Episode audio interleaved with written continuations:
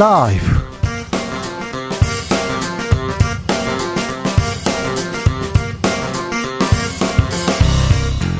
2023년 5월 8일 월요일입니다. 안녕하십니까. 주진우입니다. 12년 만에 셔틀 외교 한일 정상회담이 끝이 났습니다. 그런데 끝내 빈자는 채워지지 않았습니다. 반성과 사과 없이 안보 협력 이야기만 나왔는데요. 국민의 힘에서는 어떻게 보고 있을까요? 국회 외교통일위원회 위원 하태경 의원에게 들어봅니다. 돈봉투 사건에 이어서 김남국 코인까지 민주당 도덕성 논란으로 어지럽습니다. 김남국 의원 평생 짠돌이로 살았는데 무슨 서민 코스프레냐 항변글 올렸는데요. 일부 젊은 층들은 민주당 위선적이다 비판합니다. 민주당 쇄신해야 할 텐데 가능할까요? 정치적 원의 시점에서 이야기 나눠봅니다. 미국이 기준금리를 올렸습니다. 한미 기준금리 격차 역대 최대 수준입니다. 1.75%포인트까지 벌어졌는데요. 아, 금리는 유가, 환율, 증시에 영향을 미칩니다. 어떤 영향을 미칠까요? 그리고 우리도 금리를 올려야 할까요? 경공술에서 먼저 알아봅니다. 나비처럼 날아 벌처럼 쏜다. 여기는 주진우 라이브입니다. 오늘도 자중차에 겸손하고 진정성 있게 여러분과 함께 하겠습니다. 어버이날입니다. 어버이 은혜 감사합니다. 부모님 감사합니다. 사랑합니다. 어, 전화 드리셨어요? 선물 드리셨어요? 용돈 보내셨습니까? 네. 저는 아직 못했는데요. 네, 방송 끝나면 방송으로 이렇게 전하고요. 방송 끝나면 하려고 합니다. 아휴, 아들놈이 어 편지를 써야 될 텐데. 전화가 와야 될 텐데 기다리고 있는데 아직 안 오고 있습니다. 자, 어버이날 어떻게 보내십니까? 아, 편지 쓰기는 그렇더라도 그래도 오늘은 오늘은 음 마음 표현했으면 좋겠어요. 아, 편지 못 쓸 이유도 없는데, 전도 한 번도 안 써봤거든요. 부모님한테는 저도 이게 마음 표현 한, 한 번도 안 해봤거든요. 음, 어찌 하면 좋을까요? 선물은 어떻게 하면 좋을 건지. 자, 나는 어버이날 어떻게 했다. 나는 어떻게 하련다. 그리고 이렇게 하면 효과가 좋다. 알려주십시오. 어버이날, 어버이 은혜 감사함을 표하는 좋은 방법 이렇게 보내주십시오. 아, 문자는 샵 9730 짧은 문자 50원, 긴 문자는 100원입니다. 콩으로 보내시면 무료입니다. 그럼 주진우 라이브 시작하겠습니다.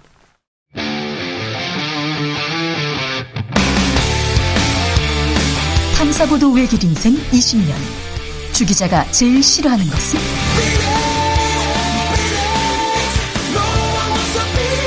이 세상에서 비리와 부리가 사라지는 그날까지. 오늘도 흔들림 없이 주진우 라이브와 함께.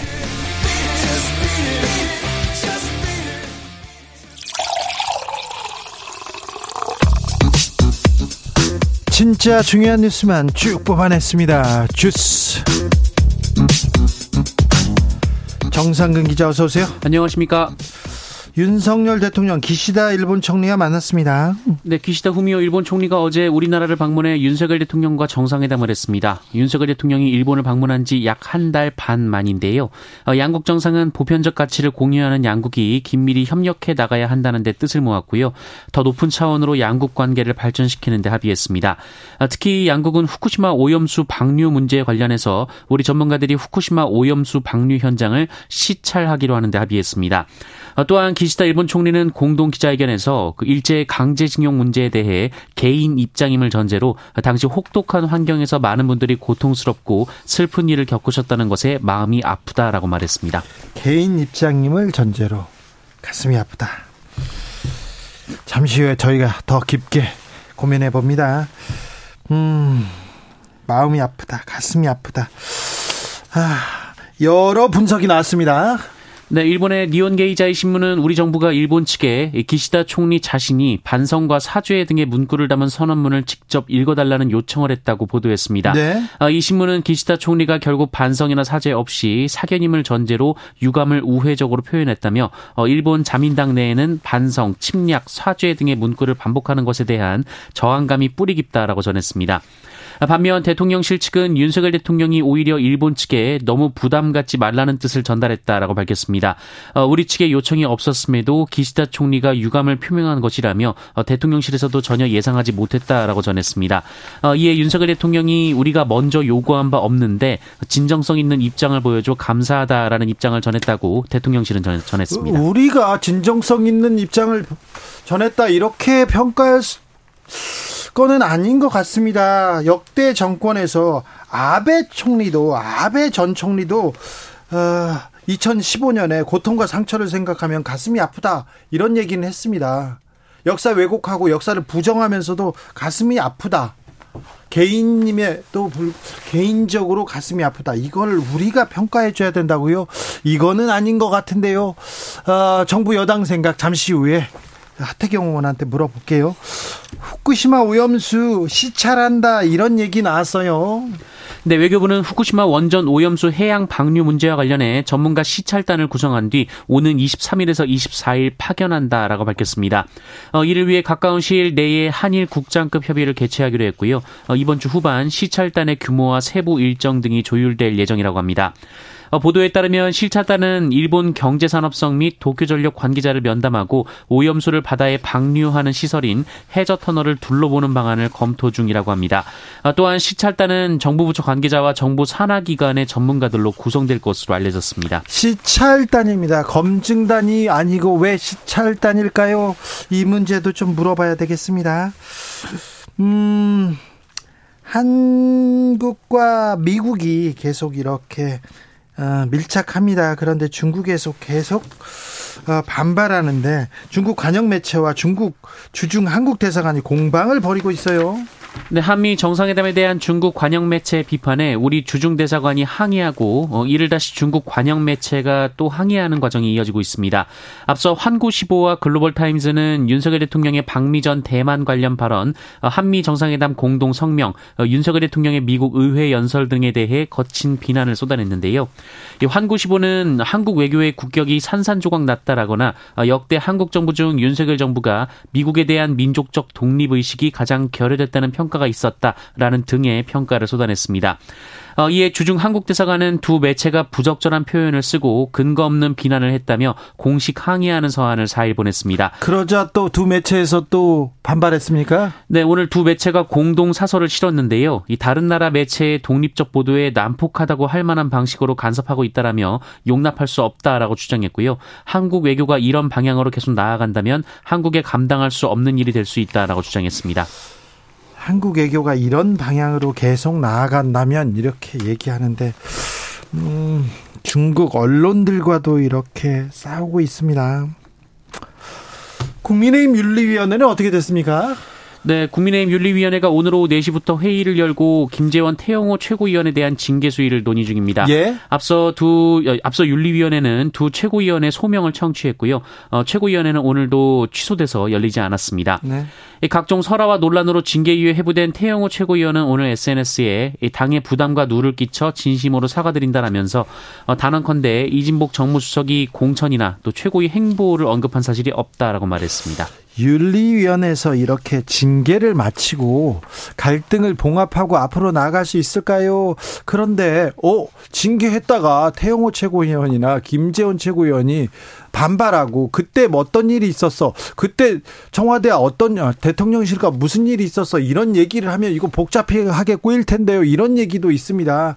윤리위원회 어떻게 되는지 지켜보겠습니다. 태영호 최고위원 그런데 음 사실 무근이다 계속 얘기하면서 녹취를 유출한 보좌관 고발하기로 했습니다. 네, 태영호 최고위원이 지난 토요일 이 대통령실의 공천 개입 논란을 부른 녹취 유출과 이 쪼개기 후원금 의혹과 관련한 후원자 개인정보 유출에 대한 수사를 의뢰한다라고 밝혔습니다.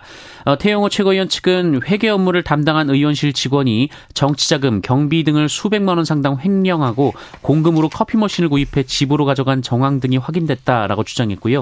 어, 해당 직원이 태영호 의원 인장을 위조 날인해 임의로 작성한 경비 지급 신청서를 국회 사무처에 제출했다라고 주장했습니다. 예, 한편 김재현 최고위원은 온라인에서 자신에 대한 징계 반대 서명 운동을 독려하고 있습니다. 앞서 김재현 최고위원의 징계를 반대하는 국민 모임이란 이름으로 2만여 명의 서명이 들어간 청원서가 나온 바 있는데요. 국민의힘은 이 청원서 명단의 절반 정도가 비당원인 것으로 파악했다는 보도가 나오기도 했습니다. 윤리위원회는 징계를 할 수 있을까요? 두 최고위원들은 가만히 있을까요? 한번 지켜보겠습니다.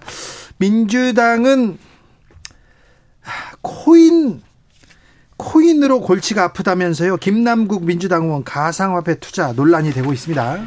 네, 조선일보는 민주당 김남국 의원이 가상화폐에 투자했고 지난해 초를 기준으로 최대 60억 원어치에 달하는 위믹스라는 코인을 보유하고 있다라고 보도했습니다.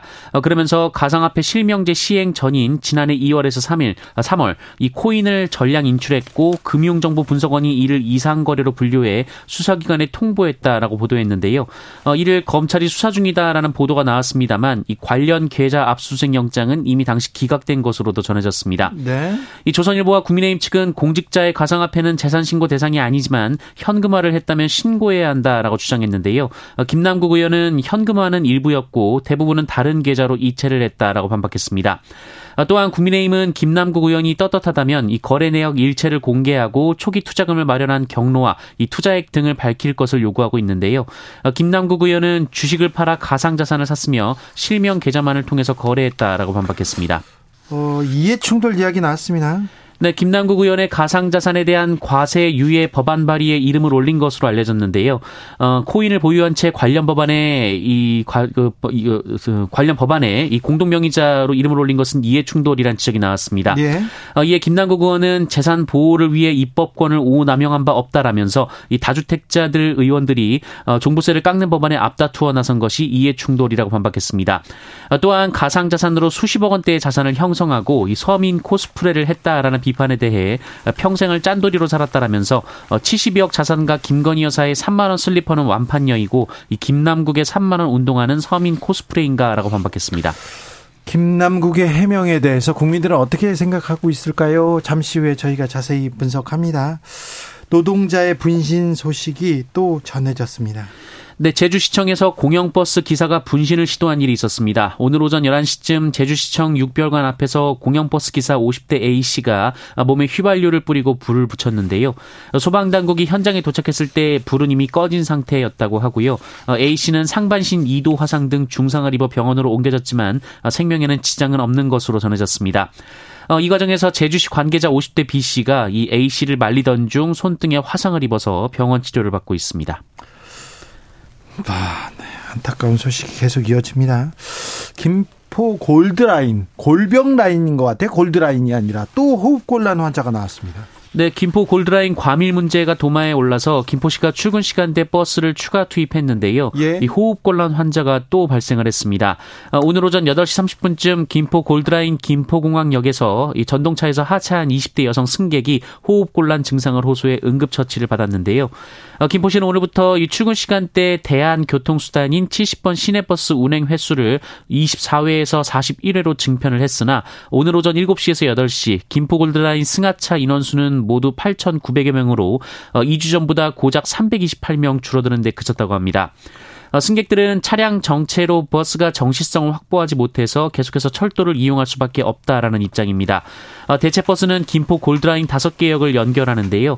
실제로 지하철을 이용했을 때보다 2배 이상 긴 시간이 걸렸다고 합니다. 이거 뭐 효과적인 대책이 아니었네요. 호흡곤란 환자가 계속 이어집니다. 이거 큰 문제인데요. 우리가 이태원 참사에서 조금 배워야 될 거 아닙니까? 좀 나아져야 될 거 아닙니까? 안전에 대해서 좀 더 안전한 세상으로 가야 될 거 아닙니까? 안타깝네요. 카카오톡은 또 먹통이 됐어요? 네, 카카오의 메신저 애플리케이션 카카오톡이 오늘 오후 1시 35분부터 1시 54분까지 19분간 이 메시지 송수신 장애를 일으켰습니다.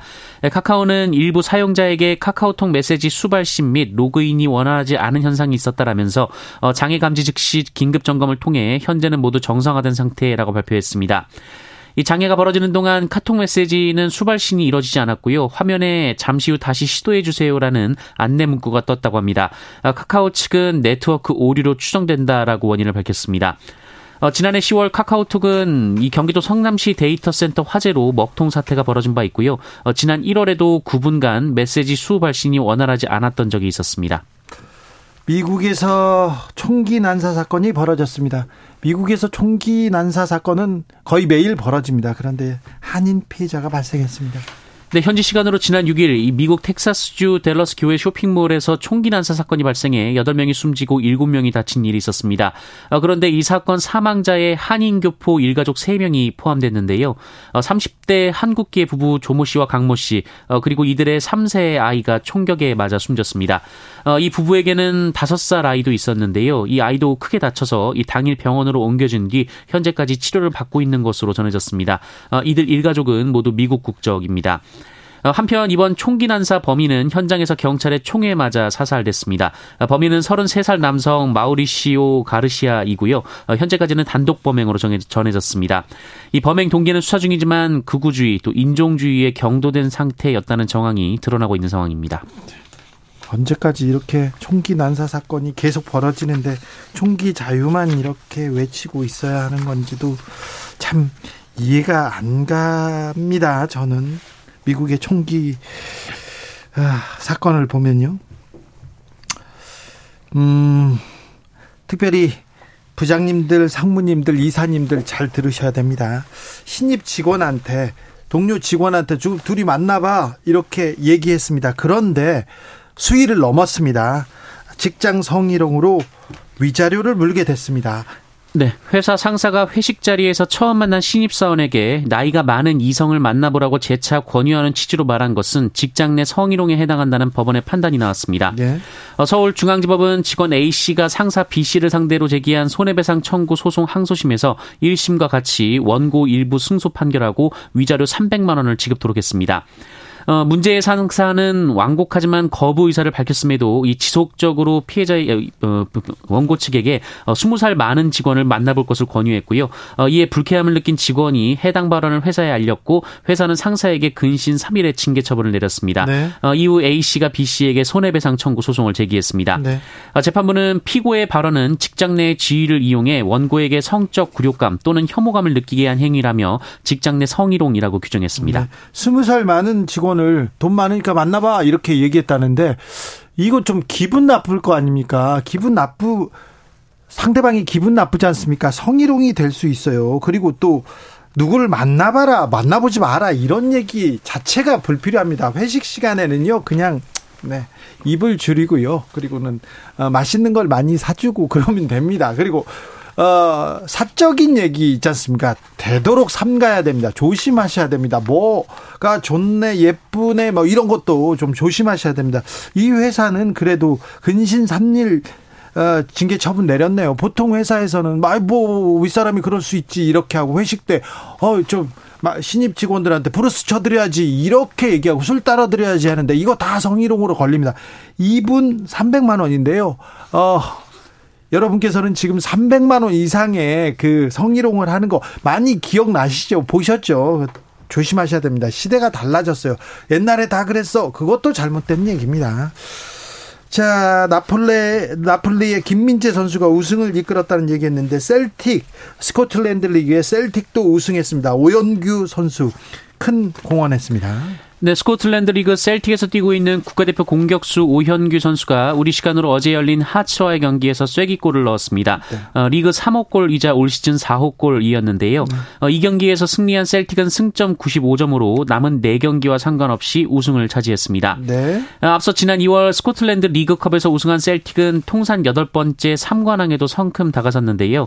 어, K리그 수원 삼성에서 뛰다가 지난 1월 셀틱으로 이적한 오현규 선수는 어, 불과 반 시즌 이 달수로는 4개월 만에 어, 유럽 리그에서 정규리그 우승 트로피를 들어올리는 기쁨을 만끽했습니다. 어, 간, 진출한 지 얼마 안 됐는데 골을 계속 넣고 있습니다. 오영규 선수 주진우 라이브하고도 인터뷰했는데 성격도 무지 좋더라고요. 그래서 아 이런 선수들은 잘 될 것 같아 이렇게 생각했는데 외국 나가서 셀틱에서도 잘하고 있군요. 주스 정상근 기자와 함께했습니다. 감사합니다. 고맙습니다. 어버이날입니다. 뭐 하셨어요? 부모님께 사랑의 메시지 보내주셨나요? 물어봤습니다. 4137님께서 부모님께는요 무조건 현금이 최고입니다. 최고의 선물이에요. 많으면 많을수록 좋습니다. 얘기하는데 저는 저는 그렇게 생각하지는 않은데 부모님들은 아, 이렇게 생각하시는 분들도 많더라고요. 조성재님 종이 카네이션 접어서 꽃 사이에 돈을 말아서 넣어서 드렸어요. 아 여기도 돈이네요. 어 그래도 카네이션을 접는 이 정성 아 훌륭합니다. 2991님 절대 툴툴 거리지 말고요. 부모님께 전화하세요. 네 일단 현금도 뭐 선물도 다 좋은데 목소리 듣고 싶겠죠. 만나 보고 싶겠죠. 저는 저는 그렇습니다. 저는 네. 돈 안 받아도 되니까 얼굴 보고 싶고 얘기하고 싶고 막 그렇습니다. 7008님 어제 시부모님 찾아뵙고요. 속꼬리 한석 끓여 놓고요. 사형제 아들 며느리들 모여서 같이 식사 대접해 드리면서 얼마 안 되지만 봉투 드리고 왔습니다. 차가 많이 막혀서 돌아오는데 6시간 걸렸습니다. 아 어제 차가 많더라고요. 아 봉 봉투를 이렇게 드리는 거구나. 저는 뭐 잘 몰랐어요. 그런 걸 잘 모르고 음, 감옥 안 가면 효도다 이렇게 생각하고 살았기 때문에 네. 아, 몇해 전부터 좀 드려, 드리고 있는데 2952님 지난해 어머 아버님을 떠나 보내고 혼자 대신 어, 어머님께서 처음으로 혼자 맞는 어버이날이라 오늘은 엄마 좋아하는 아, 좋아하시는 저녁 외식 하고요. 한밤 자고 오려고요. 함께 있는 시간이 최고인 듯해요. 아이고 그러니까요. 좋은 시간 되십시오. 네, 훌륭하십니다. 5893님, 지금껏 어버이날이 오늘처럼 우울하진 않았는데, 2월에 어머니 돌아가시고 나니까 이제는 어버이날이 필요 없어졌어요. 진지게 잘했어야 하는데, 왜 일이 참 미리 모르고 있다가 이렇게 후회하는지 모르겠습니다. 저만 이런 건 아니겠죠. 아, 네. 2952님, 5893님 얘기 들으니까, 네, 네. 얼른 부모님께 전화 드리세요. 그리고 사랑한다고, 감사하다고 얘기 말씀드리세요. 아, 좀 여유가 있으면 용돈도 좋답니다. 교통정보센터 다녀오겠습니다. 정현정 씨. 주진우 라이브.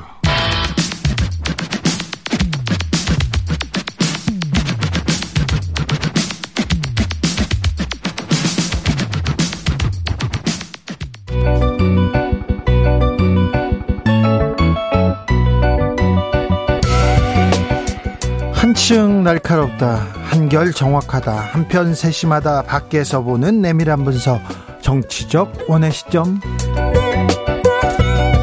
오늘의 정치권 상황 원회에서 더 정확하게 분석해 드립니다. 이현주 전 국민의힘 의원 어서 오세요. 네 안녕하세요. 부드러운 카리스마 이현주입니다. 노영희 변호사 오셨습니다. 네 안녕하세요. 노영입니다. 네 잘 계시죠 5월에? 어버이날인데 어떻게 보내세요? 네 그 얼마 전에 돌아가신 그 시어머니 납골 땅에 카, 카네이션 아. 두고 근데 친정어머니 납골 땅은 또 멀어서 못 가고요. 그냥 네. 마음으로. 근데 엄마는 이런 얘기하면 또 차별적인가? 음. 엄마랑 아빠의 그 느낌이 좀 다른 것 같아서. 아, 다르죠. 네. 다르죠. 확실히요. 네. 네. 우리 집도 그런 것 같고. 아, 그러면 음. 그렇죠. 노영희 음. 변호사님은요?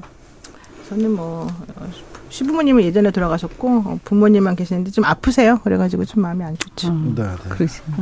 아, 어떻게 참 우리 우리 나이대가 그런 것 같아요. 지금 이제 40대 후반, 50대 초반 이 나이대가요. 부모님은 이제 좀 뭔가 몸이 안 좋아지시기 시작하고 아이들은 이제 막 크면서 뭐 입시 뭐 막 그냥 아래 위로 너무너무 힘들어요.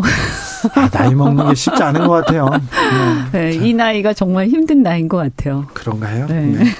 뭐 다 비슷한, 다 어렵겠지만. 네. 네. 이현주 의원님, 한일 정상회담 어떻게 보셨어요? 아, 그냥 뭐 제가 볼 때는 사실은 무슨 셔틀 외교의 복원이다라고 하는데 그거에 이제 자주 왔다 갔다 한다 이런 뜻이고요. 실질적인 본질적인 어떤 뭐 내용이 있었나? 음, 그래서 어 국민들 사실은 뭐 기대를 안 하려고는 하지만 그래도 일말의 기대를 좀 했잖아요. 네, 그렇죠. 물컵 반을 채웠은 채웠는데 이번엔 성의를 좀 네, 이번에는 아니 뭐 나머지 반을 채운다라기보다는 지난번에 가서 나머지 반을 홀라당 마셔버렸잖아요. 일본에서 음. 어떤 예. 면에서 보면. 네. 그래서 굉장히 국민들 중에서는 속상한 사람들 많았을 텐데, 그거를 좀 다시 이렇게 복원이라도 좀 하면 좋지 않을까 하는 기대를 했었죠. 네. 근데 그냥 립 서비스? 립 서비스만 가득했다. 가득하지도 않았다 이렇게 보이는데 노영희 변호사 어떻게 조금 보셨어요? 좋게 평가해서. 저는 기시대 총리가 요즘 기분이 좋아서 그런지 좀 예전보다 많이 여유로워졌다 이런 네. 생각 좀 많이 했습니다. 네, 걸음걸이부터요. 3월달에 대통령 갔을 때만 해도 되게 경직돼 있고 그냥 내거 하나라도 꼭 챙겨야지 하는 그런 마음으로 우리 대통령을 저는 접대를 했다고 생각을 하는데 이번에는 어차피 안 줄 거지만 좀 더 이렇게 여유롭게 본인들이 마치 뭔가 주는 듯한 그런 제스처를 취하면서 한 게 현실적으로 사실 아무 내용이 없는데 네, 립 예. 서비스. 어, 그런 걸좀 네. 많이 연습하신 거 아닌가 생각이 좀 들고요. 기시다 총리가 강제징용 정부 해법에 대해서 감명받았다 하면서 어, 감사함을 여러 번 표했는데 기시다 총리가 뭐 네, 여유로웠다 표정 아 예. 아니 입장 바꿔서 보면 일본 국민들 입장에서는 잘하고 있는 거죠. 어 잘하고 있죠. 네. 그러니까 지금 씁쓸해요, 사실. 50%가 넘게 지지율이 높아졌다면서요. 네, 립 서비스하고 좋은 얘기하면서 실제로 내주는 건 없이 없고. 받을 거다 어. 받고. 그게 진짜 우- 중요한데. 그죠. 사실 우리. 대통령도 사실 립 서비스 수준의 어떤 우호적 발언 이렇게 막 이렇게 잘 해가지고 세련되게 잘 해서 또 그래도 충분히 한일 관계는 협력 관계 충분히 하- 이루는데 별 문제 없었을 거라고 보거든요. 왜냐하면 한일 관계가 좀 증진되는 것이 어, 미국하고 일본의 이해관계이기도 하였기 때문에 우리가 막 어떤 실질적으로 어떤 강제동원 양보라든가 뭐 이런 무리하게 이런 게 없었어도 저는 좋은 얘기. 일본하고 잘 지내고 싶다. 우리 국민들은 일, 한일 관계 굉장히 중요하게 생각한다. 뭐 이런 얘기만 막 해도 충분히 그런 분위기 됐을 거라고 봐요. 사실 그동안 또 사실은 어떤 면에서 그렇게 해왔어요. 일본의 수출 규제, 규제 때문에 다소 이렇게 조금 어, 경색된 측면이 있긴 했지만 그렇다고 해서 우리 일본하고 뭐 협력 관계 아니었던 적도 없고요. 실질적으로 보면 그동안 그럭저럭 해왔다고 저는 생각하거든요. 근데 이번에 조금 더 증진해서 더 립 서비스도 많이 해주고 해서 우리도 좀 이렇게 조- 더 한일 협력 관계 잘 증진하면서도 우리가 굳이 과거사를 우리 스스로 나서가지고 정리할 필요 있었나 하는 생각이 들죠. 노영희 변호사가 기시다 지지율 50% 언급해가지고 개요 말씀드립니다. 노영희 변호사님도 방송 진행했지만 외국 아 외국 외국이니까 외국 관련된 헷갈렸어. 여론조사 아, 그것도 해야 되는군요. 어머 너무 미안해요. 나는 네. 그냥 생각 없이 말했는데. 아니요 다른 데는 괜찮은데 주진우 라이브는 해야 됩니다. 아, KBS는 해야 됩니다. 너무- 저희는요 사랑받거든요. 아, 너무 공정과 죄송해요. 사실. 네, 죄송해요. 리온 게이자의 신문이 기시다 정권 내각 지지율이 4월 말 여론조사에서 52%로 상시, 상승했어요. 그래서 8개월 만에 50%대가 됐다고 보도했습니다. 노영희 변호사도 얘기했는데 기시다의 여유로움 그리고 아, 현충원을 참배하는데 현충원은요 한국에 온 그 일본의 정상들은 다 현충원 옵니다. 그런데 오는데 뒤에서 핸드 휴대전화를 계속 보면서 올- 걸어 옵니다. 그 수행한 사람이 아. 뭐뭐 체크할 게 있었겠죠. 그런데 굉장히 저는 좀 불쾌- 불쾌하죠. 네, 약간 불쾌했고요. 기시다의 표정. 추모의 네. 추모의 장소인데. 이번에는 반성과 사과 어느 정도는 했어야 되는데 기대를 저버렸다. 사죄 없이 한미일 군사 안보 얘기만 계속 하시고 어, 강제동원에 대한 어떤 얘기도 없고 개인적이다. 개인적이란 얘기하고 가슴 아프다 막 얘기하는데 뭐 가슴 개인적으로 가슴 아프게는 뭐 남진 선생님이 많이 얘기하셨고요. 이번에는 조금 더 조금 한 발짝은 더 나가서 성의를 보여줄 줄 알았어요. 어느 정도까지는 예의를 표할 줄 알았는데 네, 사실 예의라고 말씀하셨는데 진짜 예, 예의죠. 우리 예의를 국민들에 근데, 대한 네, 예의. 근데 예의가 좀 저는 안 할 줄 알았는데 않았나. 원래 네. 만약에 할 것 같았으면은 지난번에 그렇게 우리를 홀대하지 않았겠죠. 무슨 제가 봤을 때 이번에 이렇게 하는 것만으로도 본인들은 아마 엄청나게 잘해줬다고 생각하고 있을 것 같아요. 어, 그러니까 우리 대통령도 일본에 가셔서 개인적인 차원에서 여러 가지 마음 아프고 이런 얘기 막 열심히 하시고 해가지고 일본 립 서비스 충분히 할 수 있었을 텐데. 네, 전혀 전혀 야. 뭐 이번에 립 서비스라고 볼 수도 없었던 게 이번에 가슴 아프다 개인적으로 가슴 아프다가 아베 전 총리의 그, 그 발언 수위하고 거의 똑같아요. 똑같아요. 근데, 네. 근데 기시다, 뭐, 김대중 오부치 선언 계속 그 얘기를 하지 않습니까? 저 어떤 쪽에서는 정, 대통령실과 국민의힘 일부에서는. 그 그런데 그때 오부치 수상은 전 총리는 뭐라고 했냐면요. 어, 어떤 얘기냐면 국민에게 한국 국민에게 큰 손에 고통을 안겨서 반성과 사죄라는 단어가 들어가요. 음. 반성과 사죄. 그 오부치 선언의 의미가 거기에 있습니다. 어, 과거에 대해서는 반성하고 사죄하고 미래로 나아가자. 그렇죠. 우리도 미래를 잡을 미래로 나아가자. 손을 잡아줄 용의가 있는데 분명히 그런 우리는 용기를 가지고 있는데 전혀 성의가 없어가지고 이 부분은 잠시 후에 2부에서 또 얘기합니다. 자, 국민의힘에서는 윤리위원회 지금 가동하고 있습니까? 그래서 태용 김재원 최고위원 징계한답니까? 징계는 하겠죠. 이제 수위가 문제죠. 이렇게까지 떠들썩하게 했는데 징계를 안 하면 안 하면 뭐 그걸 저기 상정을 안 했을 거고. 그런데 징계를 음. 하면 태영호, 김재원이 또 가만 안 있는다 이런 얘기도 있더라고요. 아니 진짜 저도 깜짝 놀란 게 저는 사실은 그 두 분은 최고위원이라고 하는 중요한 자리에 있잖아요. 네. 그래서 나는 형식적으로라도 좀 미안하다 이런 말을 할 줄 알았거든요. 근데 오히려 그게 아니라 김재원 최고 같은 경우에는 본인을 지지하는 당원들의 뭐 2만 명 서명을 받아가지고 내고 지금도 서명 운동 받고 네, 있습니다. 네. 그다음에 태영호 의원 같은 경우에는 본인 목소리가 나가는데도 그런 거 신경 쓰지 않고 본인 예전에 했던 말에 대한 어떠한 사과도 하지 않고 오히려 딴 얘기를 지금 하면서 일부 극우 보수 뭐 유튜브 하시는 분들께서는 뭐 대통령감에 이런 말까지 나온다는 얘기예요 지금. 태영호 최고요? 네, 나는 진짜 깜짝 놀랐어요. 뭐, 뭘 뭐가 된다고? 대통령감이라는 얘기까지 나온다니까요. 음. 나는 그래서 정말 이게 있을 수 있는 일인가 해서 강남 놀랐어요. 3구 의원들 네. 중에 이거는 객관적인 수치는 아닙니다. 네. 그런데 강남 3구 의원들이 어디를 가잖아요. 행사에 가자. 강남구 의원들 이렇게 행사에 가잖아요. 태영호 의원이 가장 인기 있습니다. 그러니까 그렇대요. 네. 아, 그래요? 제가 봤어요. 야. 제가 봤어요. 네. 정말 뜻밖인데요. 네. 네. 와. 그러니까 뭐 근데 그게 조금 특 특수한 경우 아닐까요? 일반적인 이제 그건 아니고 우리 뭐 극렬 지지자들이라든가 네네. 그런 사람들이 텐데 어그 뜻밖이네요. 저는 별로 근데 그게 이해가 안 가는 게 음. 극렬 지지하시는 분들이 원래 추구하는 가치가 정확히 뭔데 음. 이 태영호 최고위원의 행동하고 맞다고 생각하시는 거잖아요. 지금 뭔지 내가 모르겠지만. 그러니까 그분들을 뭐 이렇게 딱 그룹 짓기는 좀 그렇습니다만 어쨌든 처음에는 약간 이제 반 반북이랄까요? 약간 이런 거니까 북한에서 북한에서 이제 망명 뭐 비슷하게 이렇게 오셨잖아요. 그러다 보니까 그거에 대한 어떤 반응 아니었을까 싶은데 지금은 잘 모르겠어요. 지금은 뭐 그것도 아닌 것 같고 국회의원 된 이후로는 정체 이분의 정체성이 굉장히 불분명하잖아요. 그러니까 어 제가 가끔씩 얘기하는데 아니 이분은 북한 인권 문제를 떠드는 것도 아니고 음, 도대체 그러니까 반, 뭐 어떤 북한에 대한 어떤 조금 뭐 반공도 아닌 것 같다. 솔직히 얘기해서 그래서 도대체 뭐 하시라는 분인지 왜 국회의원 되셨는지 알 수가 없다. 저는 이렇게 생각하는데 이게 이제 맹목적 지지의 폐해죠. 어떻게 보면 그냥 나중에는 어 왜 지지하는지를 이제 망각하고 그냥 맹목적으로 그냥 따르게 되는 이게 사실 굉장히 위험한 건데요. 그 진보라고 하는 사람들에 대해서 계속해서 시원하게 까준다 뭐 이게 사실은 가장 마음에 네, 들어서 시원하게 그런 건가요? 까는 건지 잘 모르겠는데.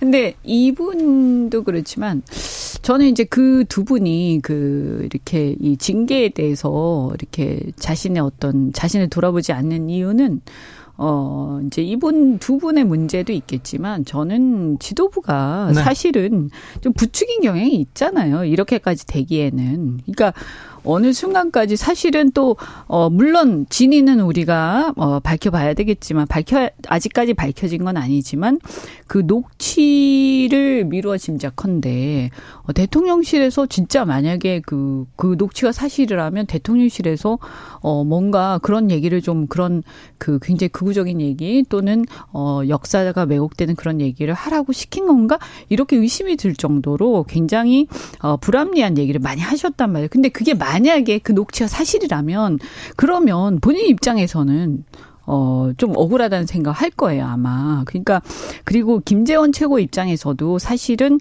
본인이 그렇게 오바를 할, 해가지고 막 얘기를 말을 함부로 할 때는 그 이전에 우리가 가만히 생각해 보면 그 이전에 당의 지도부나 전당대회를 전후로 해서 당에 팽배했던 분위기는 그런 것들을 독려하는 분위기였어요.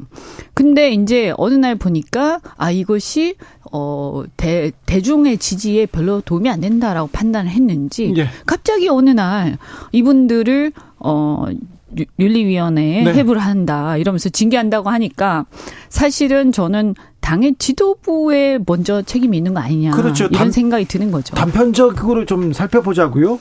한일 정상회담에서 왜 이렇게 여론전에서 밀려? 그래서 당 최고위원들이 한 마디씩 해줘야 될 거 아니야? 근데 태영호 최고가 열심히 했잖아요. 열심히 했잖아요. 그래서 욕 먹은 거 아니에요. 네, 이- 너무 좀 이상한 말을 해가지고 거기에서 욕을 먹긴 했으나 그래가지고 근데 지금은 어우 정무수석이 그런 얘기 한 적 없어요. 절대 없어요. 공천 얘기 안 했어요. 말은 하고 있으나 이걸 가지고 징계한다고 징계가 조금 어떤 그러니까 부분을 해야 돼? 승복을 못 하는 거죠. 그렇죠. 그분들이. 어떤 부 그렇죠. 네. 뭐 내가 왜 뭐 다 동료하고 다 분위기 그랬던 거 아니야 이렇게 생각하시겠죠. 그러니까 당의 지도부에서 먼저 반성을 해야 되는 거죠. 이거는. 그럼 잘 안 되겠는데 당 지도부가 반성 안 할 거 아니에요. 그러니까 지금 이제 사실 자기 모순에 빠진 거예요. 자기 모순에. 윤리위원회에서 징계를 할 수는 있을까요? 근데, 근데 지금 안할 이 수는 상황에서 없겠죠. 안할 수는 없죠. 근데 하고 나서 반발이 심할 거란 얘기죠. 그러면 당원권 뭐, 징- 뭐 정지 1년 이건 안 나오겠는데요?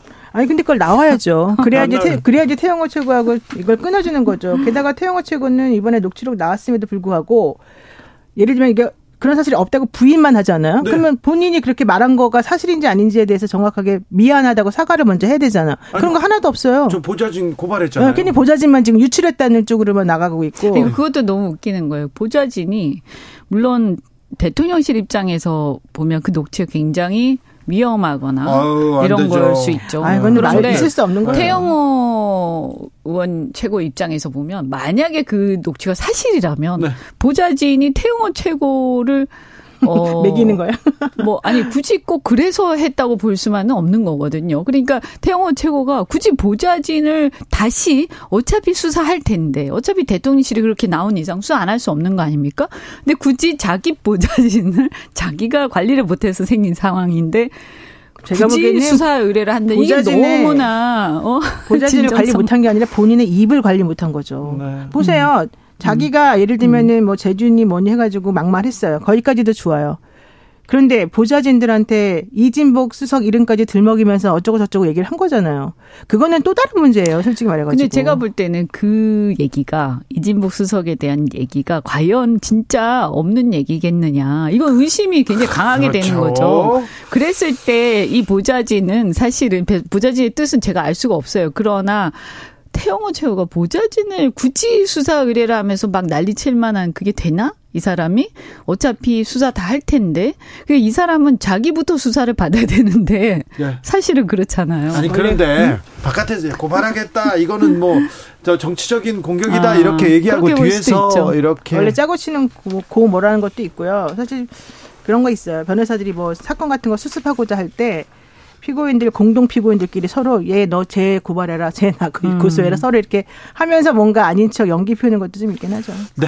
근데 이게 어쨌든 제가 볼 때는 음 이게 그 징계를 하는 이 이, 이 흐름 자체도 어떻게 보면 약간 꼬리 자르기 같은 느낌? 네. 그러니까 그렇죠. 이 궁극적으로 몸체가 어디냐라고 했을 때 태영호 최고나 김재원 최고가 문제가 많지만 그래서 그냥 드러나는 어떤 현상의 꼬리 같은 느낌이 많이 들어요. 그렇죠. 만약에 만약에 이진복 수석이 말한 게 사실이라거나 음. 어, 태영호 의원이 뭐 높은 분의 뜻을 받들어서 자기 알아서 그냥 스스로 먼저 그런 행동을 용감하게 했다거나 그러면 이번에 그거 가지고 이제 징계를 안 할 수는 없으니까 징계는 나오지만 내지 뒤로는 뭔가 내지는 그 사람에 대해서 협상을. 뭔가 협상을 해줘야 될 만한 거는 또 있을 수도 있어요. 그러니까요. 네, 그래서 우리가 앞으로 봐야 돼요. 그래서 함부로 나 내치기 그래서 이게 나중에 정당원한테 하는 거 보면은 네. 앞으로 나올 수 있죠. 이게 나, 이래도 문제 저래도 문제예요. 나중에 공천할 때 결정인데요. 그죠? 네, 네. 어 이게 중징에 나올 나올 수밖에 없거든요. 네. 안 나오면 이상해지죠. 오히려 태영호 의원이 어, 꽃놀이패를 가졌어. 그렇죠 괜찮아 오, 오, 그래 가보자 이렇게 생각할 수 있어요 아니, 왜냐면 네. 지금 쉴드를 쳐주고 있잖아요. 열심히. 그거 네. 절대 아니다. 내가 아무리 바보 소리를 듣고 내가 아무리 욕을 먹더라도 나 혼자 욕 먹겠다. 대신에 나는 여기는 딱 끊어줄 테니 네. 이런 게 붙어 있단 말이죠. 만약에 근데 어, 근데 태영호 아마 제 생각에는 강남에 다시 공천 받으면 그건 어렵겠죠. 그거는 본선에서 좀 쉽진 않을 거예요. 누구요? 네. 강남의 국민의힘으로 공천을 받으면요 네. 공천을 받으면 받을 수 있을까요? 받기가 어려울 그러니까 주기가 어렵고 아, 네. 주기가 네. 그죠? 그래서 공천 때 되면 아 저는 지금 벌써부터 이 난리인데 지금 최고위원들이 난리 아닙니까? 예. 아 정말 끔찍한 근데 어떻게 되는 거예요? 최고위원 두. 명이 만약에 날라가면 어쨌든 당원권 정지든 뭐든 네. 그러면 새로 뽑질 않는다면서요. 이런 경우에. 두 명까지는 네, 그런데 괜찮아요. 한명한더 사라지면 그럼 이제 큰일 나는 거죠. 그렇죠. 이제. 또 네. 그럼 오히려 이 비대위 제대로 가는 거네 아니에요? 명, 그러니까 네 명이 있어야 되니까 네 한 명 더 사라지면 비대위로 가는 그러니까 오히려 건가? 비대위로 뭐 가고. 싶으면 한 명을 날리는 거지. 아 지금 뭐 당대표 됐는지 얼마나 됐다고요? 지금 두 달 됐는데 그래서 자. 비대위로 간다 이런 소문이 막 돌고 있어요. 음. 사실. 그런데 지난 주말부터 정치권에서는 네. 때 아닌 코인 열풍이 코인 논란이 아, 시끄럽습니다. 네. 다 이 얘기만 아. 한다면서요? 어떻게 보셨어요?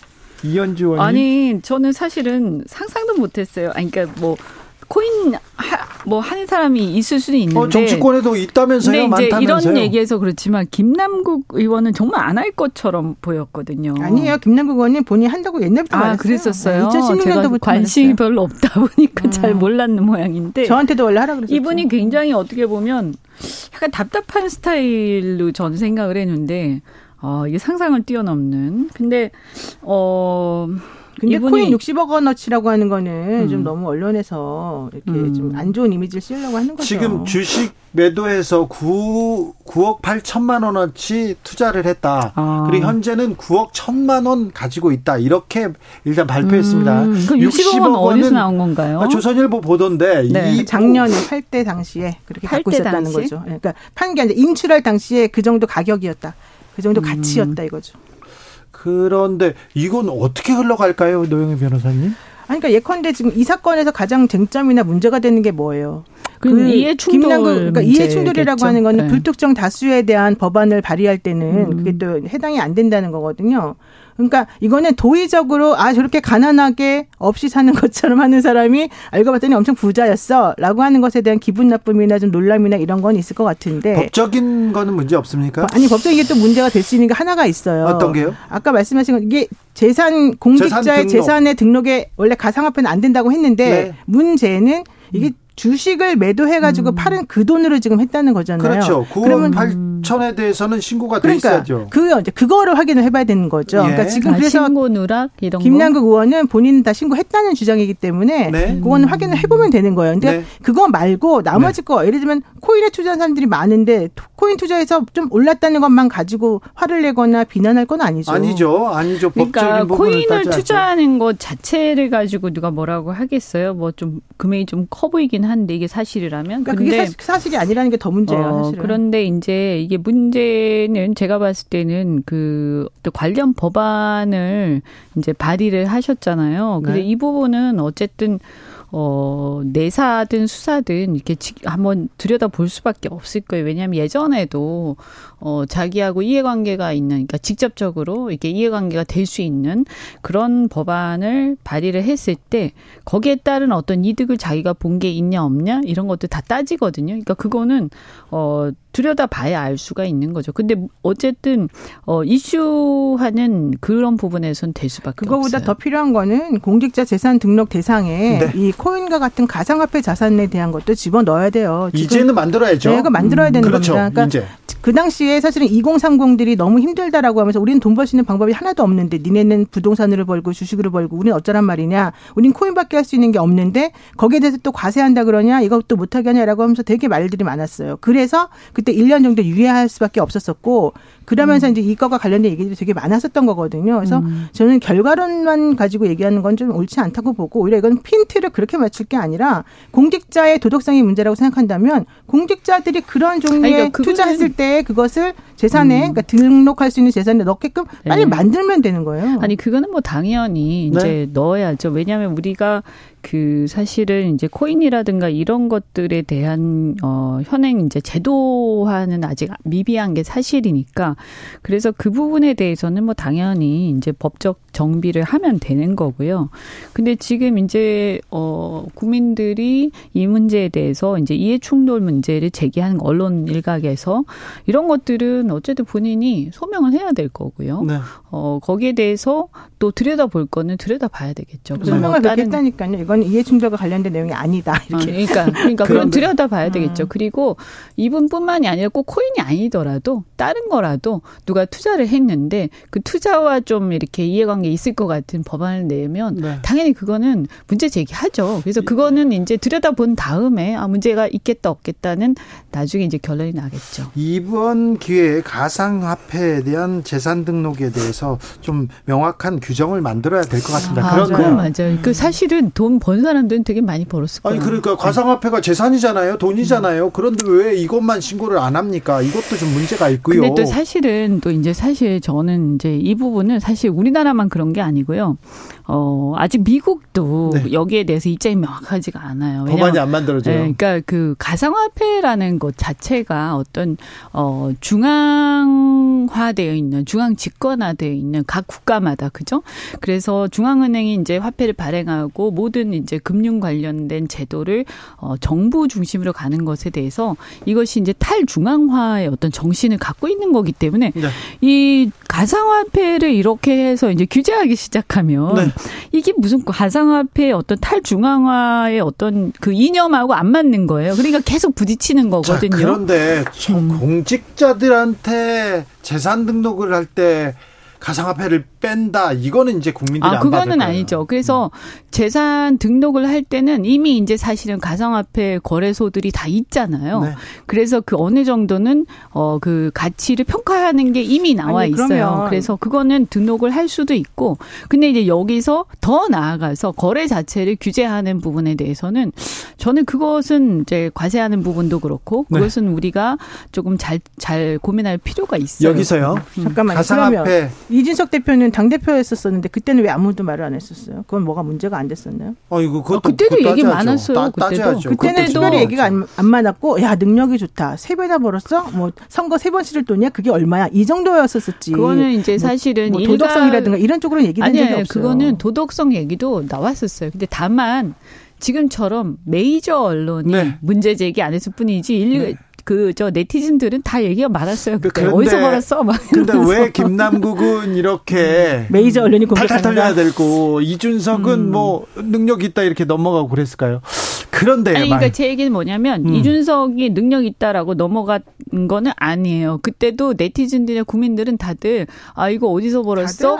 어 그런 얘기 많이 했었어요. 그 뒤에서 그런 얘기들 많이 있었고 다만 메이저 언론이 그걸 탈탈 털지 털 아니, 적은 저는 없는 것 같은데 그것도 그렇고 그거에 대해서는 뭐 사실은 지금 조선일보가 이거를 총대를 메고 이렇게 한 거잖아요. 진중건 그건 아무래도 진중건 좀 교수가 한 말이 있어요. 편향된 부분이 저는 이게 있다고 민주당이라서 그렇다. 음. 저는 거기도 사실 어느 정도 답이 좀 있다고 봐요. 아 그건 그건 맞는 말이죠. 아니 지금 언론이 분명히 약간 바이어스돼 있는 건 사실이지. 특히 그러니까요. 특히 뭐 이렇게 특정 언론을 거명하긴 그렇지만 사실 이제 그런 건 있어요. 그리고 자. 제가 볼 때는 예를 들어서 진보 성향의 언론 이라 하더라도 문제 삼을 거 있으면 문제 삼으면 되는 거예요. 근데 뭐- 안 삼잖아요. 그러니까 뭐 지금 뭔가 어딘가에 이렇게 보이지 않는 손이 있는 거 아닌가. 아, 아니 하는 안 삼지는 않아요. 지금 삼고 있는데 그 포인트 가 서로 달라서 그런 거고 지금 그런 음. 식으로 하는 게 과연 옳으냐 음. 여기에 대한 문제는 항상 있는 거죠. 그런데 음, 그래요. 김남국 코인 거기다가 또 평산마을 책방 얘기도 있고요.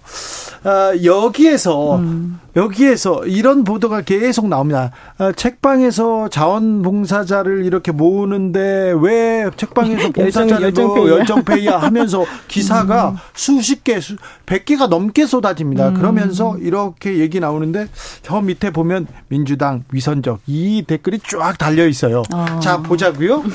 보자고요. 태영호 김재원 최고위원의 이슈나 정광훈 목사의 정치 개입이나 대통령실의 공천 개입 의혹보다도 훨씬 민감하게 받아들입니다. 이 코인 문제, 돈 문제. 아, 그렇죠. 돈 문제는 특히나 그렇죠. 사람들이. 그렇습니다. 지금 관심사도 아예 네. 그쪽으로 가 있어요. 왜냐하면 이거는 공정의 이슈하고 관련이 돼 있기 때문에 나하고 관련이 있거든요. 예. 네. 자기 자신의 어떤 이해관계나 어 나는 어 이런 코인 문제라든가 이런 것들에 대해서 나는 그렇게 못했는데 왜 근데 어 소위 말해서 그 잘 나간다는 사람들이 왜 저렇게 하는 거야라는 어떤 상대적인 그런 게 있을 수 그렇죠. 있거든요. 배고픈 건 참아도 네. 배 아픈 건 못 참는다는 거 아닙니까? 그렇게 표현하면 좀 그렇고, 그러니까 뭔가 어쨌든 사람들은 공직자나 권력 네. 가진 사람들에 대해서 더 높은 수준의 도덕성을 도덕성을 요- 원하죠. 요구하죠. 그것은 뭐 어쩔 수뭐 없는 높은 부분이에요. 수준의 도덕성이 요구하면은 똑같이 요구를 하고 기준을 똑같이 맞춰줘야 아니, 그러니까 되는데 저는 언제 국민의힘에 그랬어요? 그렇지 않냐 국민의힘에 문제예요. 대해서도 분명히 그렇게 해야 돼요. 네. 철저하게 네. 예외 없이 그리고 정권이 바뀌었다고 바뀌면 안 돼요. 문재인 정권 때도 이연주 똑같이 해야 되고. 감사합니다. 어,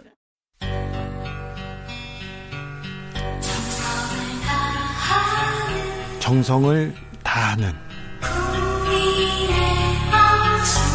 국민의 방송 KBS 주진우 라이브 그냥 그렇다고요.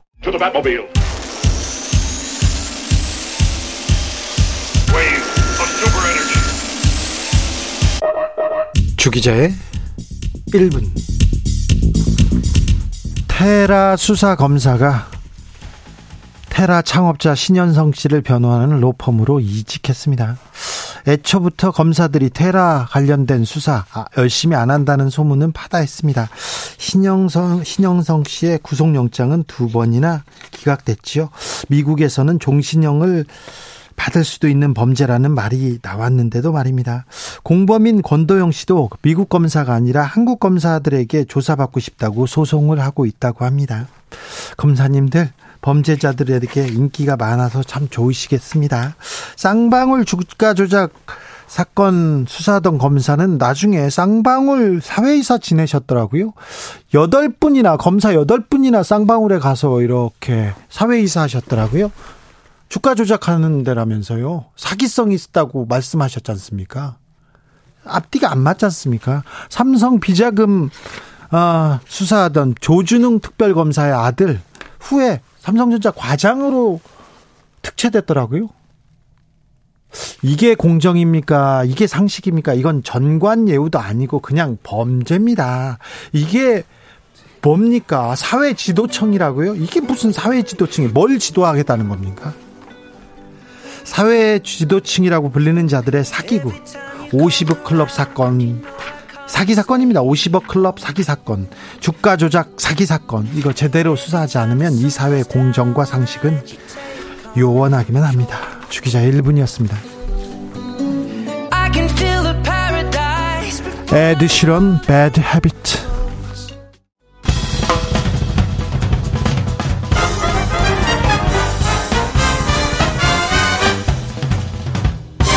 훅 인터뷰.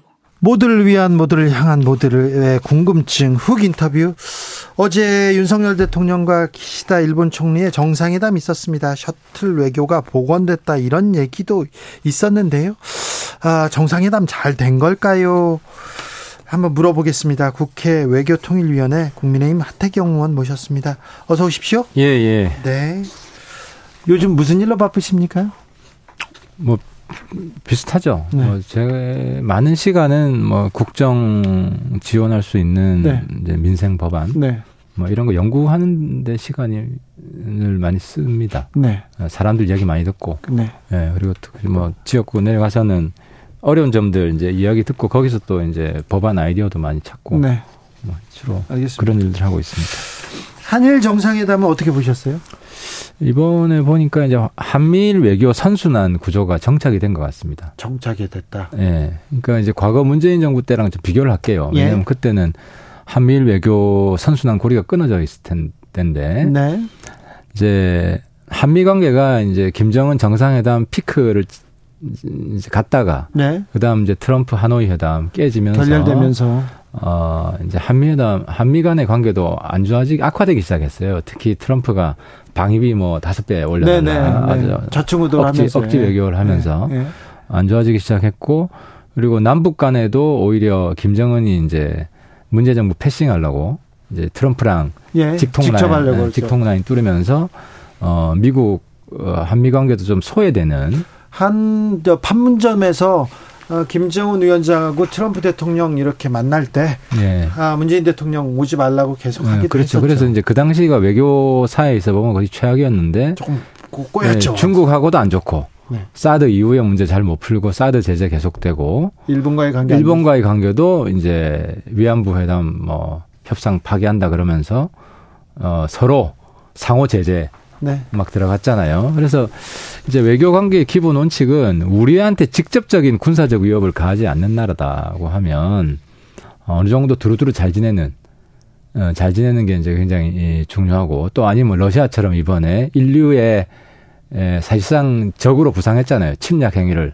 네. 공공연히 자행을 했고 이제 그런 나라 아니면 둘 이제 잘 지내는 게 필요한데 미국, 일본, 중국, 북한 뭐 다 안 좋았던 거죠. 그래서 근데 이제 거기서 이제 동쪽 고리 미국, 일본과의 외교 관계는 이번에 푸는 거죠. 미국과는 이제 워싱턴 선언. 그러니까 워싱턴 선언 이제 과소평가를 많이 하는데 굉장히 큰 걸 얻은 거예요. 이제 그 대표적인 게 핵 협, 핵그 협의체. 협의체. 미국이 아태 국가 중에 핵 협의를 하는 나라가 한 군데도 없어요. 역사적으로. 그래서 그 협의체에 들어오고 싶어서 지금 기시다 총리가 빨리 온 겁니까? 그게 한 요인인 것 같아요. 그, 그래서 그, 이번에 에, 이제 한일 회담 보면 핵 협의체 자기도 들어가고 싶다는 의사를 밝혔잖아요. 네네. 그럼 한국의 동의가 필요하니까 서둘러서 지금 방한한 이유가 안보 문제다 이런 얘기 지적은 있었어요. 왜 그러냐면은 일본이 우리 북핵 기업에 사실 한국은 핵 실험을 하든 미사일을 쏘든 어느 정도 안보 불감증에 빠져가지고 국민 여론이 별로 두려워하지도 않아요. 그리고 그 언론에서 크게 떠들지도 않고 또 했구나. 한 번 더 했구나. 네. 그냥 뭐 일상적인 일이 또 한 번 일어났듯이. 근데 일본은 거의 계엄 비슷하게 일본 주변으로 경보. 썼잖아요. 어, 그러니까 일본 쪽으로 쏘기 때문에 경보가 울리고 출근 못하고 지하로 대피하고 막 이런 일이 벌어지기 때문에 핵 위협은 일본이 체감하는 게 훨씬 큽니다. 그러니까 한국이 핵 협의체 만드는 거 보고 야 빨리 해라 우리가 더 지금 급하다 이런 여론이 정치권에서 있을 수밖에 없죠. 네. 이제 그게 아마 중요한 요인이었던 것 같아요. 네. 아니 근데 그 우리는 벌, 별로 얻은 게 없는 거 아닙니까? 어, 우리는 얻은 게 있죠. 뭘 이- 얻었습니까? 예를 들어서 기시다가 예. 급했다 마음이 네. 조바심이 났다. 자, 조, 조갑, 조바심이 어. 나와서 왔어요. 근데 빈잔도 성, 빈잔도 안 채우고 성의도 없었잖아요, 지금껏은. 아니지. 예를 들어서 남북 관계를 보면 네. 어, 끊어졌던 남북 관계가 정상회담 한 것만으로도 우리 과거에 높이 평가했죠. 아유, 높이 평가해야죠. 지금 셔틀 외교가 중단된 지 10년이 넘었어요. 네.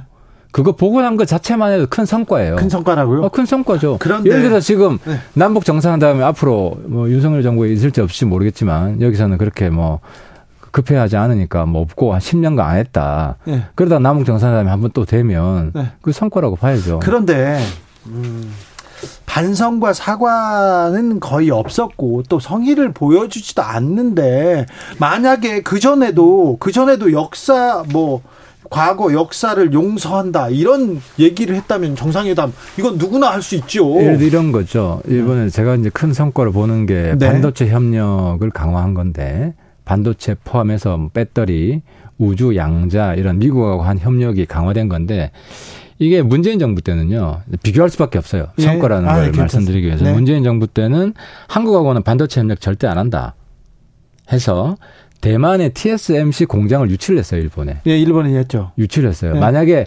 당시에 그 한국이랑 관계가 좋았으면 네. 한국하고 대만하고 유치 경쟁이 벌어졌을 거예요. 조건 좋은 대로. 근데 한국은 아예 오퍼를 하지 않고 예. 대만에만 오퍼를 해서 보조금 주면서 유치를 한 거예요. 네. 그러니까 이제 대- 대만 입장에서는 독점이죠. 우리 아니면 갈 데가 없다. 예. 한국은 안 받으니까. 그러니까 우리한테는 큰 굉장히 큰 일본이 그래도 아무리 국력이 경제력이 떨어졌어도 지금 유럽까지 포함하면은 한 다섯 번째 안에 드는 국가인데 그 큰 시장을 선점할 수 있는 기회를 놓친 거죠. 이제 그게 복원이 된 거죠. 이번에 반도체 협력을 다시 다시 재계하기로 하고 일본의 소부장, 그러니까 소재 부품 장비랑 네. 우리 반도체랑 이 하나 한 몸으로 같이 가기로 했다. 이것만 하더라도 큰 경제 성과죠. 경제 성과가 있었다.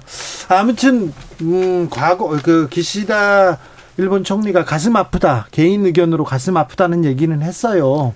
그런데 좀 근데 그걸 이제 좀 과소평가하는 기류가 있죠. 왜냐하면 예. 그 개인 의견이라고 했기 네. 때문에. 근데 이제 지금 일본 국민적인 여론 그리고 일본 그 당 지금 네. 집권당 여론과 김대중 오부지 당시에는 굉장히 달라요. 예. 그 김대중 오부지 당시에는 그 전에도 전후로 네. 일본이 사과를 한 적이 여러 번 있는데 네. 그 이후에 일본 극우 경향이 강화돼 가지고 급격히 우경하게 됐고. 어, 사과는 절대로 없다가 일본 다수 당론이에요. 한국에 대해서. 네. 근데 이제 기시다는 총리로서 이제 한일 관계 개선 노력을 하는 거죠. 이 성의로 봐줘야 됩니까? 그 정도는 성의로 봐야죠. 그래요? 어. 이, 이 정도는 아베도 했는데요. 이 정도 수준의. 아베가 하고 끝이라 그랬죠 그때. 네. 그게 그게 이제 다수 당론이 된 거죠. 예. 일본 일본 그 정부의 공식 입장이고. 2015년에. 그렇죠. 그 이후로는 사과라는 게 전혀 없었죠. 없었죠. 네. 그런데 어. 가슴 아프다 얘기도 사과, 성의로. 아니, 근데 더 성의- 중요한 건 그래요. 예를 네. 들어 우리가 네. 북한에 대해서 과거사 한국 전쟁 침략한 것에 대해서 사과 요구하지 않잖아요. 네. 그죠? 예. 그러니까 이제는 뭐 우리가 사과 요구를 포기할 필요는 없어요. 사과 요구는 하지만 네. 그걸 전제 조건으로 한일 관계 개선을 이제 에, 뭐 이렇게 결정 지을 필요는 없다. 알겠습니다. 미래는 미래대로 나아가고 사과 요구는 지속하자. 이렇게 병행하는 것이 맞다고 봅니다. 알겠습니다. 후쿠시마 오염수 방류 문제가 중요한 안건으로 올렸는데 올랐습니다. 그래서 시찰단을 파견하는 것으로 이렇게 합의를 봤는데 왜 검증단이 아니라 시찰단입니까? 검증은 IA에서 하잖아요. IAEA에서 IA에서 하고 네. 그리고 한국도 거기 들어가 있어요. 검증단에 네. 일부로 들어가 있고 그래서 이제 시찰단은 플러스 알파 기회를 준 거죠.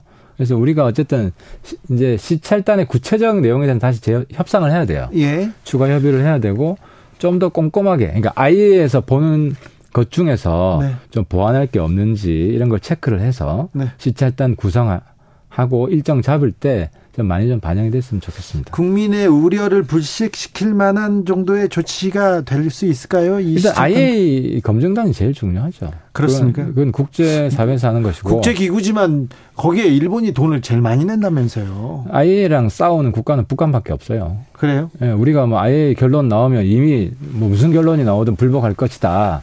이렇게 이야기할 입장은 아니고 예. 아, 물론 IA 결과 나오는 거를 꼼꼼히 검증을 해봐야 되겠죠. 네. 한 6, 7월쯤 나오나요? 네. 근데 아무튼 IA 나오는 거는 미리 안 된다라고 말을 할 수는 없는 상황이고 네.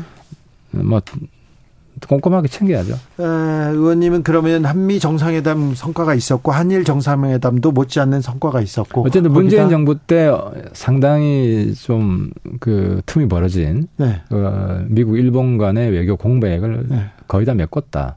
그게 큰 성과라고. 미국. 일본 간의 그 공간은 메꿨는데 중국은 조금 불안합니다. 중국에도 좀 신경 어, 써주시고 신경 많이 써야 돼요. 써야 됩니다. 어, 중국 신경 많이 써야 되고 네. 중국은 러시아처럼 이렇게 각을 크게 세우는 건좀 반대를 합니다. 안 되죠. 네. 저 경제 경제는 중 지금 무역 수지 적자 거의 중국에서 나오고 있지 않습니까? 음. 민생과 직결되는 그, 음, 거기 관계이기 때문에. 때문에, 대중 관계는. 네. 근데 아무튼 근데 이제 이번에 이제 윤석열 정부가 그 얘기는 했잖아요. 북한이 핵실험에도 제재도 안 하는데 네. 그럼 우리가 뭐 워싱턴 선언 할 수밖에 없지 않냐. 네. 이건 할 말은 한 거죠. 그렇습니다. 그 정도 말은 해야 되죠. 적대 세력, 적대 국가 이런 단어는 부적절하죠. 아 중국은 적대 국가 아니죠. 아니죠. 아니죠. 당연히 네. 아니죠. 알겠습니다. 국민의힘 내부 문제도 좀 물어볼게요. 김재원, 태화영호 두 최고위원 오늘 징계합니까? 오늘 결론을 낼 것 같습니다. 근데, 근데 네. 빨리 나올 것 같았는데 왜 이렇게 좀 오래 걸립니까? 본인 서명들도 서명 들어봐야 되잖아요. 네네. 징계 수위는 어떻게 전망하십니까? 그러니까 지금 뭐 최고위원들 기류를 보면 두 분 다 좀 중징계가 나오지 않을까. 예. 뭐 이런 판단이 들어요. 왜냐하면 이제 김재원 최고 같은 경우는 정광훈 세력과 단절이 있는 거 아니에요. 네. 어, 그리고 김재원 최고 최근의 그렇죠. 행보를 보면 네. 자기가 크게 잘못한 것이 없다는 식의 예. 뭐 지금 당원들, 지지자들 그죠. 좀 후원. 있죠. 예. 아, 서명들 받고 네. 있고 이건 별로 반성의 기미가 안 보이잖아요. 네. 그래서 정광훈 세력과의 단절을 명확히 한다는 그런 의미가 있고 예. 그리고 태영호는 본인은 잘못한 게 없다는데요. 태영호는 그러니까 이제 그게 차이죠. 이제 첫 번째는 이진복 의원이 하지도 않은 말을 본인이 했다고 인정을 했잖아요. 두 번이나. 네. 아, 이진복 정무수석이죠. 의원이 아니라. 네. 그 공천 언급한 적도 없고 일본 문제 언급한 적도 없는데 그걸 이제 내부 회의에서 했다고. 네. 공천 언급도 했고 일본 문제 언급도 했다고 자기 발언 유출이 된 거잖아요. 예. 그래서 그 뭐 유출이 된 것에 대해서는 본인의 관리 책임이 있죠. 아, 그렇습니까? 관리 책임. 아, 최고위원들도 이렇게 공천 때문에 이런 설화가 나온다, 이런 어, 논란이 이어진다 이렇게 얘기하는데 지금 국민의힘 내부에 공천 두고 굉장히 긴장 상태입니까? 저도 뭐 공천을 어쨌든 제가 세 번 받았잖아요. 네. 운에 맡겨야 돼요. 그건 뭐 뾰족한 정도가 없어요. 아 그래요? 예. 와, 공천이 그렇게 어렵습니까? 왜냐하면 대통령하고 친하면 친한 대로 공천 잘라라라고 또 하, 어, 하는 네, 그런 사람도 있고. 아, 크게 나오고 네. 대통령하고 멀면 뭐 멀수록 아 네. 대통령 멀기 때문에 공천은 안 된다 그러고 가까워도 공천 안 되고 멀어도 공천 안 되고 언제는 가까운 게 유리하고 언제는 먼 게 또 유리하고 막 그렇게 때도 있잖아요. 아 그게 상황에 따라 완전히 다르기 때문에 네. 이, 이 공천은 내가 볼 때는 왕도가 없어요. 그래요? 검사 출신들이 많이 공천된다. 대통령실 출신들 어 약진할 것이다. 이런 얘기도 대통령. 지지율 이 정도 아침에 어떤 인터뷰에서 말했는데 검사 공천 안 됩니다. 검사 공천 안 돼요? 지지율이 대통령 지지율이 이 모양으로 계속 지속이 되면 대통령이 지지율 생각하나요? 그냥 할 것 같은데요. 아 대통령 지지율 고민하죠. 왜냐하면은 총선에서 망하면 네. 대통령이 통과시키고 싶은 법 통과 못 시키잖아요. 아, 뭐 시키는데요. 총선 생각을 하겠죠. 이게 두 가지입니다. 네, 이제 지금은 안 하는 것 같은데. 외교 안보는 네. 어 직진하는 게 맞습니다. 네. 이거는 우리 뭐 한 수십 년, 뭐백년 이런 대계를 설계하는 국가의 틀을 만드는 것이기 때문에 인기가 좀 없다고 해서 막 대통령이 독특하고 그러면 인기 올라가겠죠. 근데 하면 안 되잖아요. 안 되죠. 안 되죠. 네. 어, 뭐 민주당 모 의원처럼 그런 가벼운 행동을 하면 안 되는 것이고 그리고 뭐 중국이랑 뭐 대차게 싸우면 인기 올라갑니다. 우리 국민 반중 지금 감정이 굉장히 강하거든요. 네, 네. 그러면 안 되죠. 안 되죠. 네. 그런 거 하면 안 되는 거예요. 네. 그러니까 인기 올라가기 위해서 국익을 훼손하는 네. 이제 그런 일을 하면 안 되고 네. 저는 과거 정부에 있었다고 봅니다. 근데 절대 그건 해서는 안 되고 대신에 국내 정책은 네. 민생을 잘 돌보는 네. 이런 건 해야 돼요. 민생 잘 돌봐야 되는데 아, 국민의힘 지금 자당 대표 바뀌면 잘 잘할 것이다 했는데 당 대표 바뀌고 지금 최고위원들 설화 말고는 보인 게 없어요. 이게 이제 당원 100%의 후유증이죠. 아, 그렇습니까? 예, 당원 100%라 하면은 왜냐면 네. 당원들 중에 민주당도 비슷한데 예, 강경 정치색을 띤 분들이 대체로 당원이 됩니다. 예. 그래서 이제 강경 우파 쪽으로 많이 쏠리게 되고 네. 이제 그러다 보면은 에, 약간 극성 쪽으로 네. 어, 치우치는 발언들이나 행보가 나오기 때문에 네. 국민들 사이에서는 여론이 나빠질 수밖에 없죠. 네. 어, 저 김재원 태용호 최고위원 사건은 어떻게 마무리될까요? 본인들이 뭐 자진 사퇴하거나 그러진 않을까요? 왜냐하면 뭐 그 당원권 징계 1년이 떨어져도 1년 지나면은 최고위원으로 복귀한 경우가 있습니다. 근데 1년 지나면 총선을 못 치르는데요. 아, 본인은 총선은 못 치르지만 그렇다고 정치를 못 하는 건 아니거든요. 아, 그래도 총선을 한 번 쉰다는 건 엄청난 크죠. 네, 그죠. 어, 크죠. 근데 이제 잘못하면 두 번 쉴 수도 있기 때문에. 네. 왜냐하면 그 이후에 뭐 보궐선거라든지 지방선거라든지 여러 가지 기회가 있을 수 있잖아요. 그래요? 예.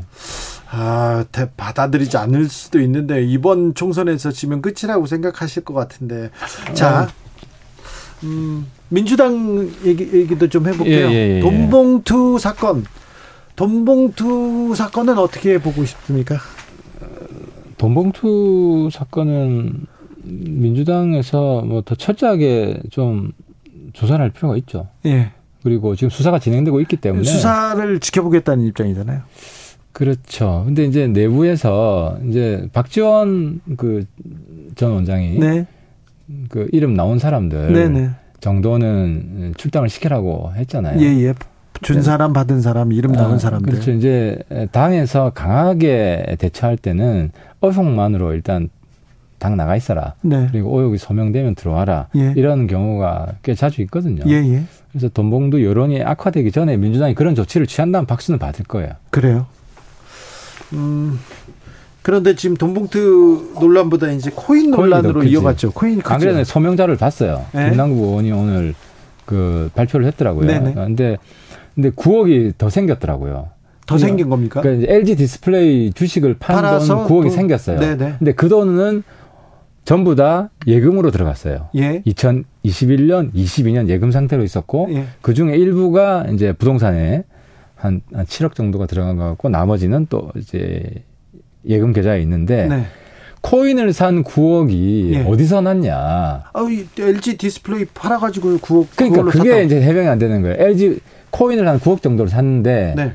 디스플레이 판 돈이 한 9억이거든요. 예. 그럼 9억으로 코인도 사고 똑같은 9억으로 은행도 예금을 했어? 이렇게 되는 거예요, 지금. 해명, 해명이 꼬인 충돌한 거예요. 아, 그렇습니까? 그러니까 지금 디, 디스플레이 판 돈은 9억인데 이게 18억이 된 거예요. 코인 9억도 사, 샀고 예금 9억도 입금을 했고 9억이 18억이 된 거예요. 지금요? 그 나머지 9억은 어디서 났냐는 거죠. 9억이 지금 떨어졌다 이건가요? 그렇죠. 9억이 해, 해명이 안 되는 거예요. 근데 해명이 충돌하는 거예요. 자기 예금 계좌에 예. LG 디스플레이 판돈 9억이 입금이 됐거든요. 그- 그게 계좌에 그대로 있어요. 근데 그 돈을 또 자기는 아니 그 돈으로 코인을 샀다고 했어요. 그럼 예금 계좌에서 빠져야 되잖아요. 근데 안 빠지고 예금 계좌에 그대로 있어요. 아, 제가 지금 그 해명을 정확하게 살펴보진 않았는데 9억을 팔아서 모순돼요, 모순돼. LG 디스플레이 주식을 팔아서 그 돈으로 지금 어, 저 코인을 샀다고 합니다. 해명을 그, 했어요. 네. 9억. 그러면 예금 계좌에서 9억이 나와야 되잖아요. 네. 예금 계좌 잔고는 9억이 그대로 있어요. 22년까지. 그렇습니까? 예. 코인을 21년에 샀거든요. 예. 그럼 예금 계좌 22년에는 없어야 되잖아요. 그 9억이. 코인을 다시 현금으로 전환했으면. 네. 현금으로 전환 안 했다 그랬거든요. 아, 이건 이제 해명을 제가 제가 좀 살펴보고 얘기하겠습니다. 그런데 국회의원들의 이 가상화폐 투자 하는 사람들이 좀 있습니까? 전 솔직히 이준석 말고는 못 들어봤고요. 예. 근데 아무튼 이번 기회에 예. 어, 자발적으로 전원 공개하자고 여야 합의를 했으면 좋겠어요. 그렇죠. 어, 그러니까 지금 국민들이 예. 야, 국회의원 저것들은 몰래 몰래 정보 빼가지고 주식은 공개되니까 공개 예. 안 되는 코인만 왕창 사, 사두면서 부정 축제한 거 아니야? 이런 의심이 들 만한 상황이잖아요. 네. 그래서 전원 공개하고 예. 또 국회 사무처에서는 전수조사를 해가지고 예. 어, 그건 여야 합의하면 할 수 있거든요. 네. 네, 이 기회에 그 가상화폐에 대한 그 명확한 좀 입법도 빨리 해야 해야죠. 되고요. 재산 그렇죠. 공개에 들어가야 되고요. 그렇죠. 근데 입법하면 시간이 좀 걸리니까 네. 국민들 그, 그때까지 기다리라 그러면 다 팔아 제끼는 거 아니야? 네. 또 의심을 할 수 있기 때문에 민주당 일간에서는 왜 이준석 대표 코인으로 돈 번 거는 뭐라고 안 하고 왜 왜 김남국만 그래 이렇게 얘기 코인 행위, 코인을 샀다는 것 자체가 비난받을 건 아니고 예. 그 코인 산돈 네. 어디서 났냐 이거죠. 네. 그 자금 출처. 해명해야죠. 그렇죠. 네. 그러니까 자금 출처가 지금 해명이 꼬인 거기 때문에 네. 김남국 의원은 지금 문제가 되는 거죠. 그렇습니까? 어, 해명도 아, 자꾸 말이 안 되고 네. 아무튼 국민들이 여기에 관심이 여기로 넘어갔어요. 징계를 할 수 있을지 국민의힘 돈봉투 사건, 민주당 돈봉투 사건은 어떻게 풀릴지 하지만 코인 문제로 논란이 넘어갔습니다. 여기까지 들을까요? 예. 국민의힘 하태경 의원이었습니다. 감사합니다. 네, 수고하셨습니다. 정치 피로, 사건 사고로 인한 피로, 고달픈 일상에서 오는 피로. 오늘 시사하셨습니까? 경험해 보세요. 들은 날과 안 들은 날의 차이. 여러분의 피로를 날려줄 저녁 한 끼 시사. 추진우 라이브.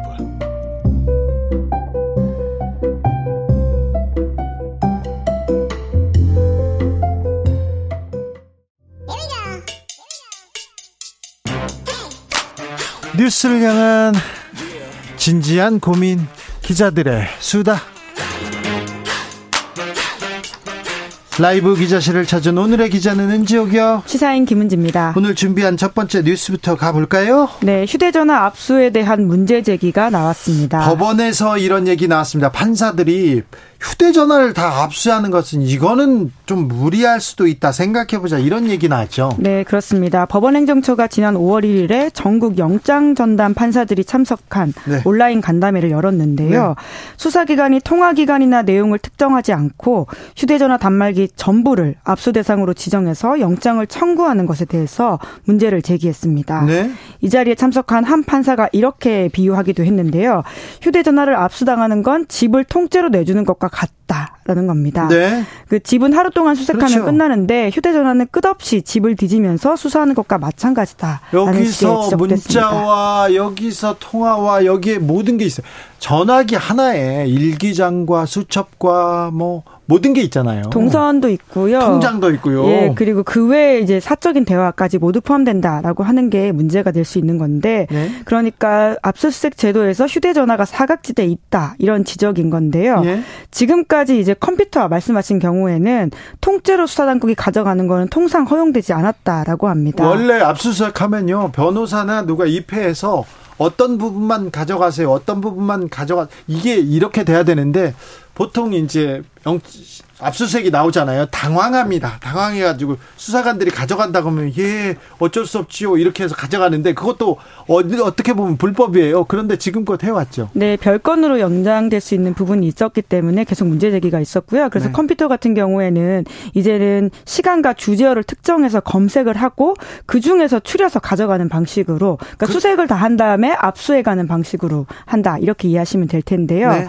그런데 휴대전화는 아직까지 그런 절차가 제대로 마련되어 있지 그냥 않습니다. 가져가죠. 이거 휴대전화 다 하나에 대해서 휴대전화를 해야 되는데 좀 애매모호하게 규정 그 문구를 씁니다. 그래서 전에 있던 거 해가지고 다 가져갑니다. 그래서 이것도 털어보고 저것도 털어보고 별건으로 이어지고 그런 수사가 이어지고 있었습니다. 그래서 조금 여기에 제동을 걸어야 된다고 판사들이 지금 손을 들고 나오기 시작했습니다. 그럼 대안은 뭐예요? 네, 그러니까 법원에서요 형사소송 규칙 개정을 하자라고 하는 건데 네. 사람들 그러니까 구속영장 같은 경우에는 사전 심사가 있습니다. 영장 실질 심사가 있죠. 네, 판사 앞에 가서 네. 이렇게 저렇게 필요하다라는 걸 설명을 하고 절차에 따라 가지고 결정 기각하기도 하고 그래서 구속을 요한다. 긴급히 구속을 요할 때는 영장 실질 심사가 있습니다. 그러면 판사님이 불러요. 영장 판사가 불러가지고 어 이거 왜 그러셨어요? 이건 뭘 잘못하셨어요? 그러면은 그때 아니 그거 잘못했는데요. 이거는 해명 했는데요. 이렇게 얘기하면 아 판사가 먼저 판단해 봅니다. 네, 발부되는 비율이 그래도 높, 높은데요. 네. 여튼 이제 기각이 될 수 있는 상황이 있다라는 건데 네. 압수수색 영장 같은 경우에는 서면으로만 심사했습니다. 그렇죠. 그러다 보니까 발부율이 굉장히 높다라고 볼 수 있는데요. 우리 어떤 수사하니까 이거 해주세요. 그러면 그냥 도장 찍어서 바로바로 내려줬는데 이것도 인권 침해 소지가 있으니 이거 좀 살펴야 된다는 거예요. 네, 그래서 이제 영장을 내주지 않겠다라고 하는 게 아니라요. 압수수색에도 구속영장 실질 심사와 같이 예. 경우에 따라서는 이제 서면 심사가 아니라 판사 앞에서 이제 실질적인 심사를 하자라고 하는 것인데요. 너무 과도한 압수수색은 안 된다 이거죠. 네, 그렇습니다. 모든 경우에 다 압수수색 영장을 심사하겠다는 건 아니고요. 네. 경우에 따라서 판사들이 서면 심사를 하다가 대상과 범위, 방법 등에 대한 의문점이 생길 경우에만 한해서 이제 그렇게 하자라고 하는 안이 나오고 있는 것인데요. 네. 아, 법을 잘하는 사람들은 상관없어요. 그리고 돈 있는 사람들은 변호사를 그들이 그 방어를 해줍니다. 한동훈 법무장관도 어, 휴대전화 비밀번호를 안 줘서 휴대전화를 열어보지 못했어요. 수사를 못했습니다. 그런데 어, 일반인들은 뭐 휴대전화를 뺏기면 모든 사생활을 모든 다른 범죄까지 모든 다른 이유까지 이렇게 어, 노출되기 때문에 그렇습니다. 근데 수사하는 검찰 입장에서는 또 네, 그렇죠. 지금 반대하고 있습니다. 수사의 밀행성이라고 하든지 자맹성이 있어가지고는 문제가 될 수 있다라는 우려들을 표하고 있고요. 예. 이제 또한 휴대전화 압수수색 범위를 사전에 설정하는 것이 기술적으로 불가능하다 이렇게 반박을 하고 있는데 휴대전화 전체를 먼저 가져가서 수색을 해봐야지 범죄에 필요한 정보를 찾아낼 수 있다 이런 의미거든요. 하지만 또 이에 대한 반박은 있습니다. 컴퓨터도 시간과 주제를 특정해서 수색하고 있기 때문에 휴대전화도 기술적으로 불가능하지 않을 거 아니냐라는 반박인 건데요. 좀 다양한 논의가 필요한 상황인 것 같습니다. 이 문제 매우 중요한 문제인데 인권 차원에서도 중요한 문제인데 어떻게 결론을 내리는지 보겠습니다. 아무튼 휴대전화를 통째로 가져가는 거, 집을 통째로 가져가는 것과 같다는 판사들의 문제 지적, 그리고 문제 제기에 어, 동의하고요. 어, 여기에 대해서는 좀 세밀한 고려가 필요한 것 같습니다. 다음 뉴스로 가볼까요? 네, 소아과 오픈런 혹시 들어보셨나요? 들어봤어요. 소아과가 없다면서요. 소아과가 있는데 있는데 새벽부터 줄을 선다면서요. 네, 그렇습니다. 저출생 사회라고 하면서도 또 다른 아주 아이 키우기 힘든 그림자라고 할 수 있는데요. 보통은 이제 명품을 사기 위해 새벽부터 줄 서는 사람들에 대해서 오픈런 한다라는 말을 많이 하거든요. 네, 새벽에도 막 서 있어요. 좀 신기해요. 네, 근데 요새는 이제 소아과가 부족해서 아픈 아이들을 위해서 부모가 새벽부터 소아과 줄 서고 있다라고 하는 건데요. 애도 아픈데 줄까지 서야 되는데 이거 정말 애타는 일이네요. 네, 이제 원래는 신학기와 한절기가 겹치는 3, 4, 5월은 소아과가 보통 붐빈다고 합니다. 하지만 올해는 좀 차원이 다른 수준이라고 하는데요. 마스크 착용이 전면 해제되고 지난 3년간 코로나19 유행으로 주춤했던 어린이집과 유치원이 단체 활동을 활발하게 하면서 감기 바이러스가 7종에서 8종까지 일시에 유행하고 있다고 요즘 합니다. 감기, 독감 유행입니다. 네, 이제 그런데 더욱더 상황이 심각해진 것에 대해서는요. 당장은 이제 수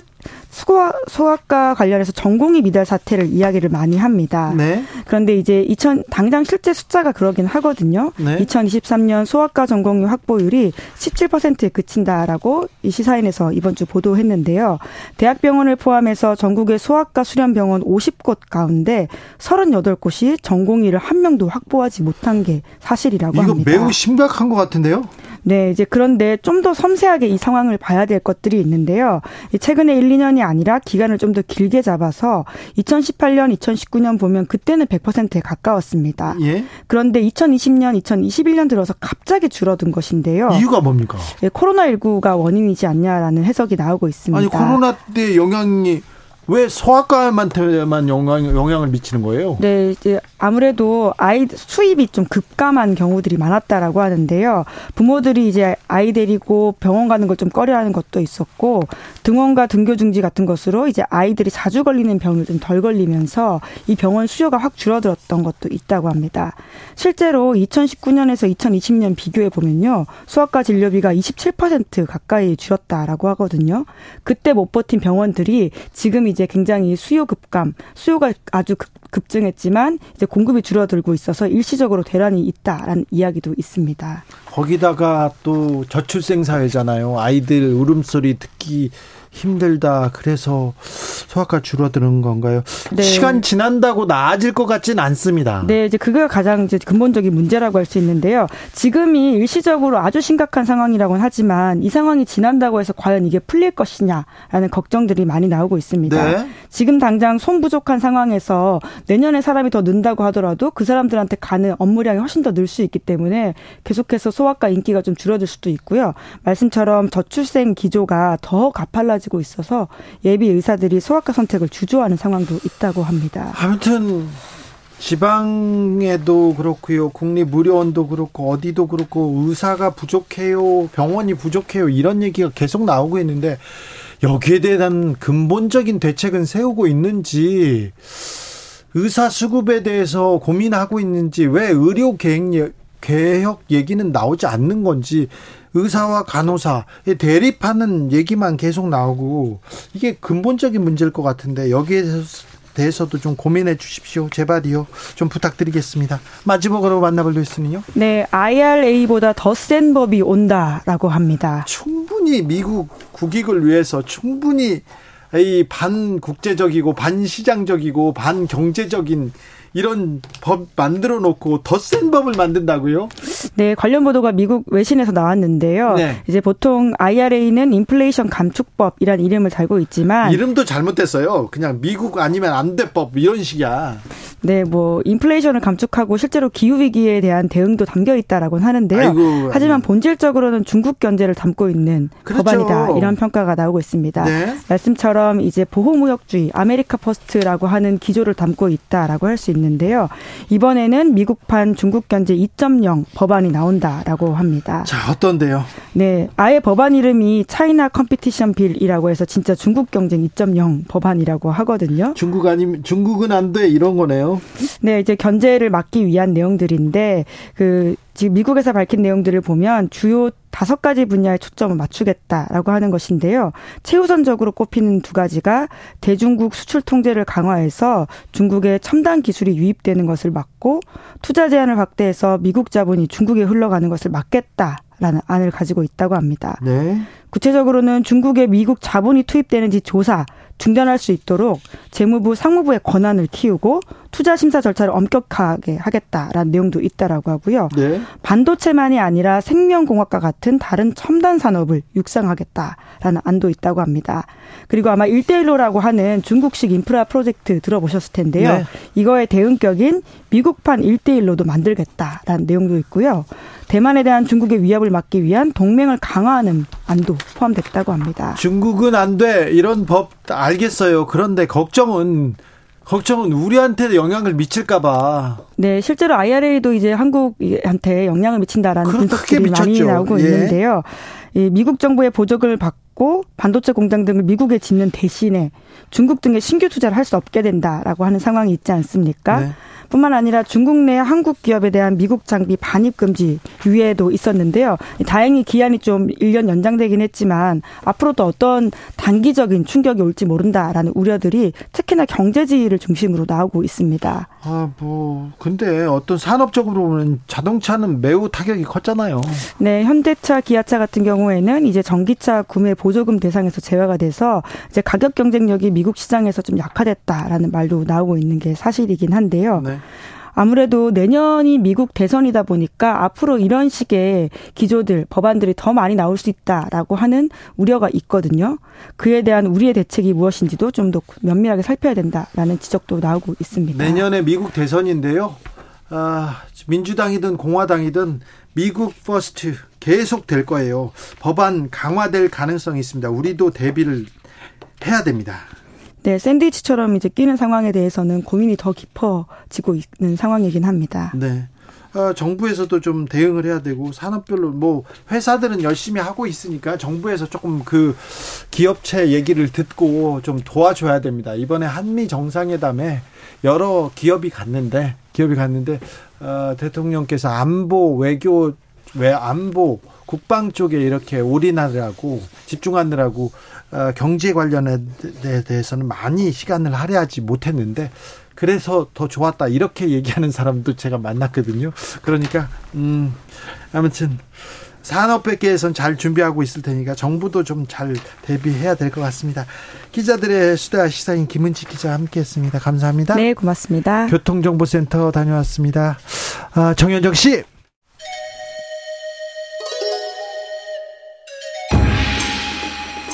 빛보다 빠르게 슉슉 바람보다 가볍게 슉슉 경제 공부 술술 경제를 알아야 인생의 고수가 된다 경공술 주진우 라이브 경제 선생님 박종훈 KBS 기자입니다. 어서 오세요. 네, 안녕하세요. 네. 우리 경제 선생님 오셨습니다. 제가 경제는 정말 문외한이거든요. 그래서 경제 기사 어렵고 그럴 때 박종훈 기자의 기사를 제가 찾아봤습니다. 책을 읽어보고 아, 이렇게 이렇게 공부를 많이 한 사람이 있어 해가지고 굉장히 놀랐던 기억이 있는데 책 준비하십니까? 아니요. 지금 안 하고 있습니다. 네. 좀 쉬시는구나. 네. 그럴 맞습니다. 때도 있어야죠. 너무 열심히 사세요. 네. 네. 자, 금리가 올랐어요. 미국에서 금리를 0.25%포인트나 올렸습니다. 자, 어떤 파장이 봅니까, 이제? 일단 늘 그렇듯이 연준에서 0.25%포인트 인상한다. 이렇게 네. 사실 많은 신호를 시장에 먼저 주거든요. 네, 먼저, 먼저. 요즘에 연준 정말 친절하죠. 네. 그 이렇게 친절하게 금리 인상 폭을 굉장히 넌지시 다 네. 알려주게 되면 이게 문제점이 하나 있습니다. 이게 항상 친절한 게 좋은 게 아니거든요, 시장에. 네. 원래 이런 방법을 하면 가성비가 떨어져요. 정책의 가성비가. 아, 그래요? 원래 시장이 생각하지 못했던 충격을 주면 인플레이션을 훨씬 더 쉽게 잡을 수 있거든요. 네. 그 방법을 썼던 게 예전에 연준 의장이었던 폴 볼커 연준 의장, inflation fighter라고 불렸던 진짜 뛰어난 연준 의장이죠.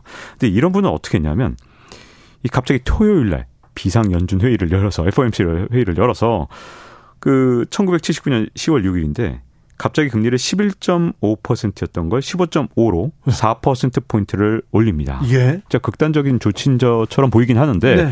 이렇게 시장이 예상하지 못한 식으로 금리를 올리게 되면 너무 충격받는 거 아니에요? 네, 인플레이션을 좀 더좀 빠르게 쉽게 잡을 수 있고요. 아, 그래요? 근데 이번에 연준에서 금리를 올리는 지금까지 1년의 과정을 보면 너무나도 친절해서 좋긴 한데 예, 그게 예상 가능한데. 네, 예상 가능한데 문제점은 그 대신 금리 인상 폭은 이제 꽤 높은 데까지 올라오게 되는 그런 음. 현상이 있었던 거죠. 아, 계속 지금 많이 올렸는데 올릴 만큼 효과는 좀 떨어졌군요. 네.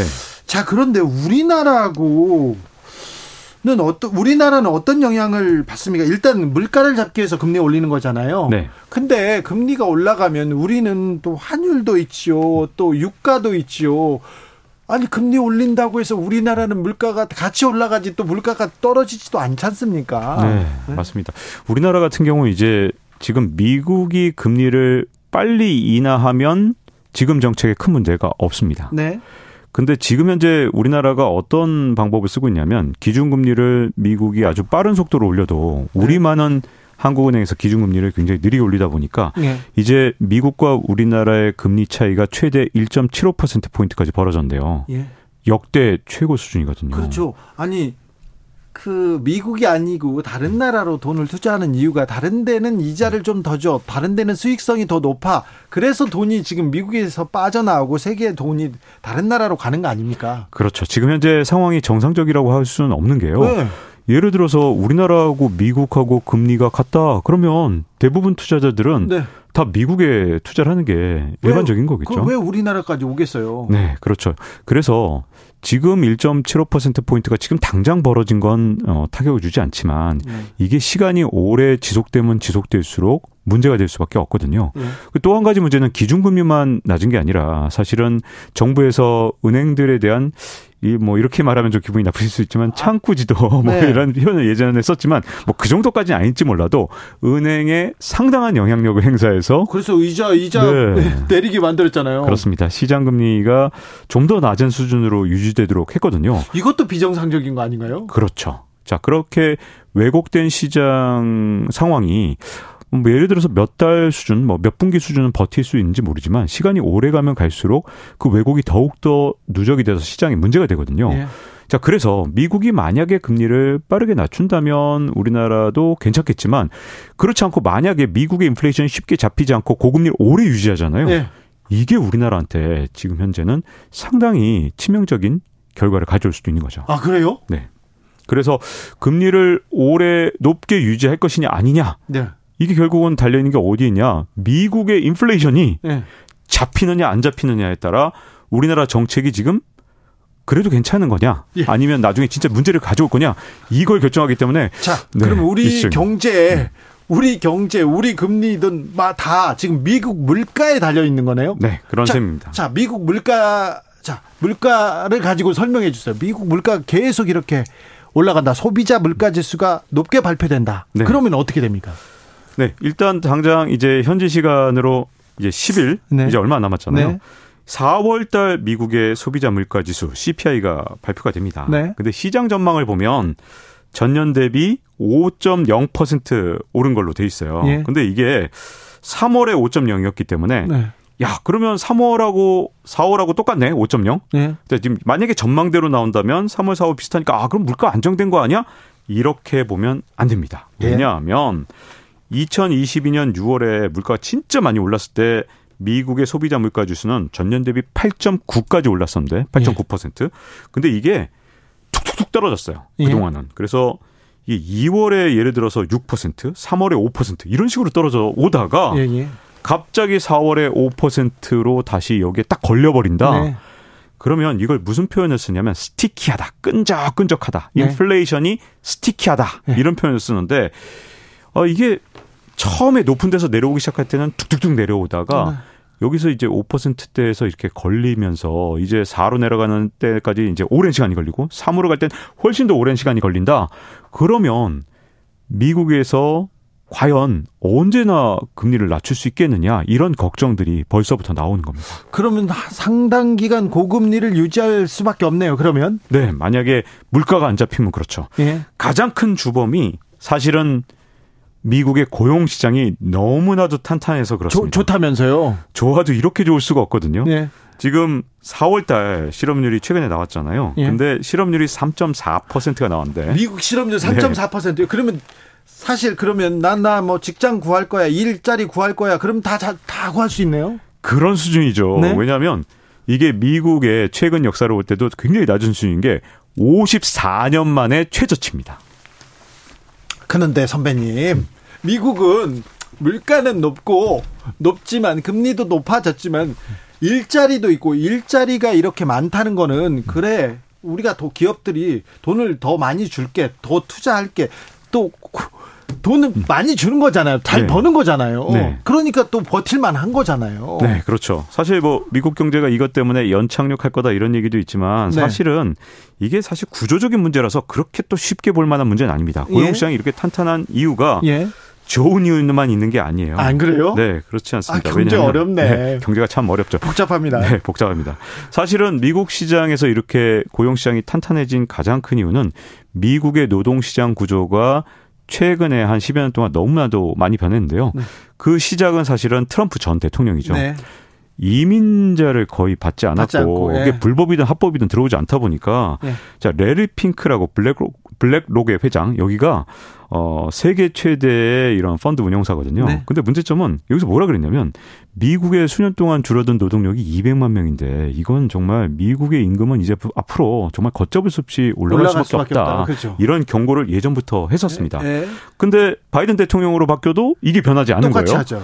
그런 상황에서 이게 이 미국에서 reshoring이라 그래서 이 집 나갔던 공장들 다 데리고 오죠. 데려왔죠. 네. 네. 그래서 일자리 만들고 네, 거기다가 심지어 우리나라 공장들까지 다 지금 미국으로 다 끌어들이는 당기고 있잖아요. 예. 이게 이민자는 받지 않으면서 전부 다 이 해외 나갔던 공장에 남의 나라 공장까지 다 들어오는 상황이 되다 보니까 이 노동 문제가 쉽게 해결되지 않으면서 오히려 미국의 인플레이션을 잡지 못하는 상황을 만들어서 미국도 좋기만 한 건 절대 아닌 상황을 만든 거죠. 아, 또 인건비 부담 때문에 이게 경쟁력도 좀 떨어지고 그리고 물가는 잡을 수 없는 그런 상황이 되고 있네요. 네. 너무 욕심을 많이 내다 보니까 이게 다른 나라에 나갔던 공장을 다 잡아오는 게 꼭 좋은 것만은 아니거든요. 예. 근데 저는 사실은 하반기로 가면서 이제 일본에 많은 것들이 달려 있다고 보는데. 일본에요. 네. 일본이 사실은 이제 앞으로 금리가 어떻게 될 것이냐에 따라서 굉장히 중요한데요. 우에다 신임 일본 은행 총재가 새로 들어서면서 일본의 금융 정책이 바뀔 것이다. 당장 바뀔 것처럼 생각을 했었는데 당장은 안 바꿨어요. 네. 근데 우에다 총재가 그러면 앞으로도 안 바꿀 거냐? 그건 아닙니다. 네. 이 시장에선 지금 현재 일본은행이 올 하반기가 되면 이제 금리의 밴드 이게 좀 복잡하긴 하지만 10년물 금리 변동폭 이게 일본은 좀 이상하게 금리에 대해서 개입을 하기 때문에 거의 안 움직이잖아요. 네. YCC라는 걸 씁니다. 이게 너무 복잡한데 네. 그냥 간단하게 설명을 하면 하여튼 10년물 금리가 올라가는 미국 구- 저 일본의 국채 금리가 올라가는 효과를 올 연말에 줄 수 있습니다. 그렇게 되면 엔 carry trade가 청산되는 현상이 올 연말에 나타날 수 있는 거죠. 그게 무슨 말이에요? 현실적으로는 어떤 현상이 일어나는 거죠? 일본이 금리가 워낙 낮다 보니까 네. 일본은요 단기 금리는 마이너스 금리입니다. 예, 예. 일본에서 돈을 굴리면 금리가 거의 없어요. 예, 그냥 뭐 0이라고 네. 생각하면 됩니다. 일본은. 네, 그래서 일본에서 돈 좀 굴리는 은퇴 세대는 네. 이걸 전부 다 해외에서 자산을 굴리고 있거든요. 예. 근데 일본 금리가 좀 올라가면 예. 이 집 나갔던 일본의 돈이 예. 일본으로 돌아오는데 네. 이 과정에서 항상 보면 세계 금융시장에 아주 큰 파장을 일으켰었거든요. 아주 조금 움직여도 그렇게 파장이 큽니까? 이렇게 조금인데도 그렇습니다. 지금 현재 10년물 국채 금리의 변동폭이 최대 0.5%까지거든요. 최대 0.5인데. 근데 지금 현재 시장에서 뭐라고 생각하냐면 야, 요게 연말이 되면 1.0%. 그러니까 0.5에서 한 1.0까지 간다는데 이것만으로도 시장에 엄청난 충격을 줄 수 있다. 그래서 대비를 해야 된다는 얘기가 벌써부터 나오는데 0.5인데. 네. 지금 이제 우리나라가 이제 금리를 과도하게 시장 왜곡까지 시켜가면서 금리를 낮춰도 아직까지 큰 문제가 생기지 않는 건 시간이 아직 오래 되지 않았고 예. 일본의 엔 carry trade 청산도 안 됐기 때문에 괜찮은 건데 진짜로 지금 현재 시장 전망대로 일본까지 금리를 올리게 되면 사실은 우리나라 상황이 지금 이제 일- 인위적으로 시장을 왜곡시킨 상황이 연말에도 괜찮겠느냐 이런 부분들이 사실은 이 시점에서 좀 우려가 되는 거죠. 네. 그럼 우리는 금리를 어떻게 해야 됩니까? 미국하고 계속 이렇게 금리 차를 가져갈 수 있습니까? 그렇게 버틸 수 있습니까? 사실은 연말로 가면 갈수록 우린 금리를 올리기 어렵습니다. 그래요? 네. 왜냐하면 지금도 사실은 경기 불황이나 아니면 부동산 시장에 미칠 영향 같은 것이 아마 걱정이 돼서 한국은 네. 뭐 고용 수지가 좋은 것도 아니고요. 무역 네. 수지가 좋은 것도 아니고요. 경제 지표에서 좋은 게 없잖아요. 맞습니다. 거기에 금리까지 올라가면 부담인데. 그렇죠. 근데 지금도 못 견뎌서 이랬단 말이죠. 네. 근데 어, 올 하반기에 미국 경제가 뭐 침체에 빠질 것이다, 뭐 mild 할 것이다 등등등 여러 가지가 있지만 미국 경제가 올 하반기에 더 안 좋을 것은 분명하거든요. 음. 거기다가 중국도 reopening으로 잠깐 반짝을 했지만 3분기부터 이 경제가 좀 상태가 안 좋을 것이다라는 게 이미 제조업 관련 지표들을 보면 이미 나와 있어요. 이게 그- 선행 지표라서. 전 세계 경제가 올 연말 내년 초 안 좋군요.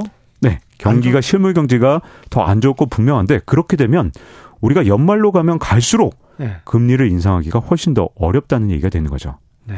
그래서 이제는 미국 스스로가 빨리 좀 어떻게든 좀 물가를 빨리 잡았으면 좋겠고 일본도 좀 빨리 물가를 좀 잡아서 제발 이렇게 금리 변동폭 확대해서 금융시장의 교란이 안 일어나기를 그야말로 왜 그런 거 있잖아요. 비 오기만 기다리는 상황. 네. 어, 우리 금융 상황이 지금 당장은 단기적으로는 뭐 증시도 좀 덜 빠졌고 이 부동산도 좀 빠지는 걸 상반기에 조금 둔화시켰잖아요. 예. 근데 문제는 이게 일시적으로 효과는 있지만 그 다음부터 우리는 이제 천수답이라 그래서 야 이제 비가 와야만 되는 상황. 예. 즉 미국이나 일본 경제가 좋아져야 하반기에도 버틸 수 있는 상황이 됐다고 볼 수 있는 겁니다.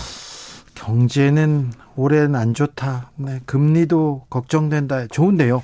지- 더 여기에 또 변수가 또 하나 있는 것 같아요. 지난번에 오셨을 때 아, 지방 미국 지방은행들 막 파산 얘기 나왔을 때 이거 2008년 금융위기 때랑 비슷하다고 걱정하셨어요. 네. 지금도 그 상황이 이어지고 있죠. 자, 예를 들어서 뭐 한 주 동안 뭐 두 주 동안 이렇게 주가 오르는 건 여러 가지 다양한 변수들이 움직이면서 바뀔 수 있거든요. 최근에 한 일주일 정도 어, 미국의 증시를 떠받친 건 JP 모건 회장 혼자서 떠받쳤다 해도 과언이 아닙니다. 제이미 다이먼이라는 JP 모건 회장인데 이분이 4월 4일까지만 해도 미국 경제에 대해서 계속 경고를 날렸어요. 예. 은행 위기는 진행 중이고 앞으로 미국 경제는 수년 동안 안 좋을 것이다. 예. 이렇게 아주 공식적으로 레터를 통해서 그러니까 막이 어떤 이메일이나 이런 걸 통해서 밝혔던 이런 사람이 5월 1일자에 퍼스트 리퍼블릭 인수해 줬고요. 예. 그 다음에 뭐라 그랬냐? 갑자기 은행 위기, 미국의 은행 위기는 거의 끝났다. 갑자기 딱 돌변했어요 한 달 만에.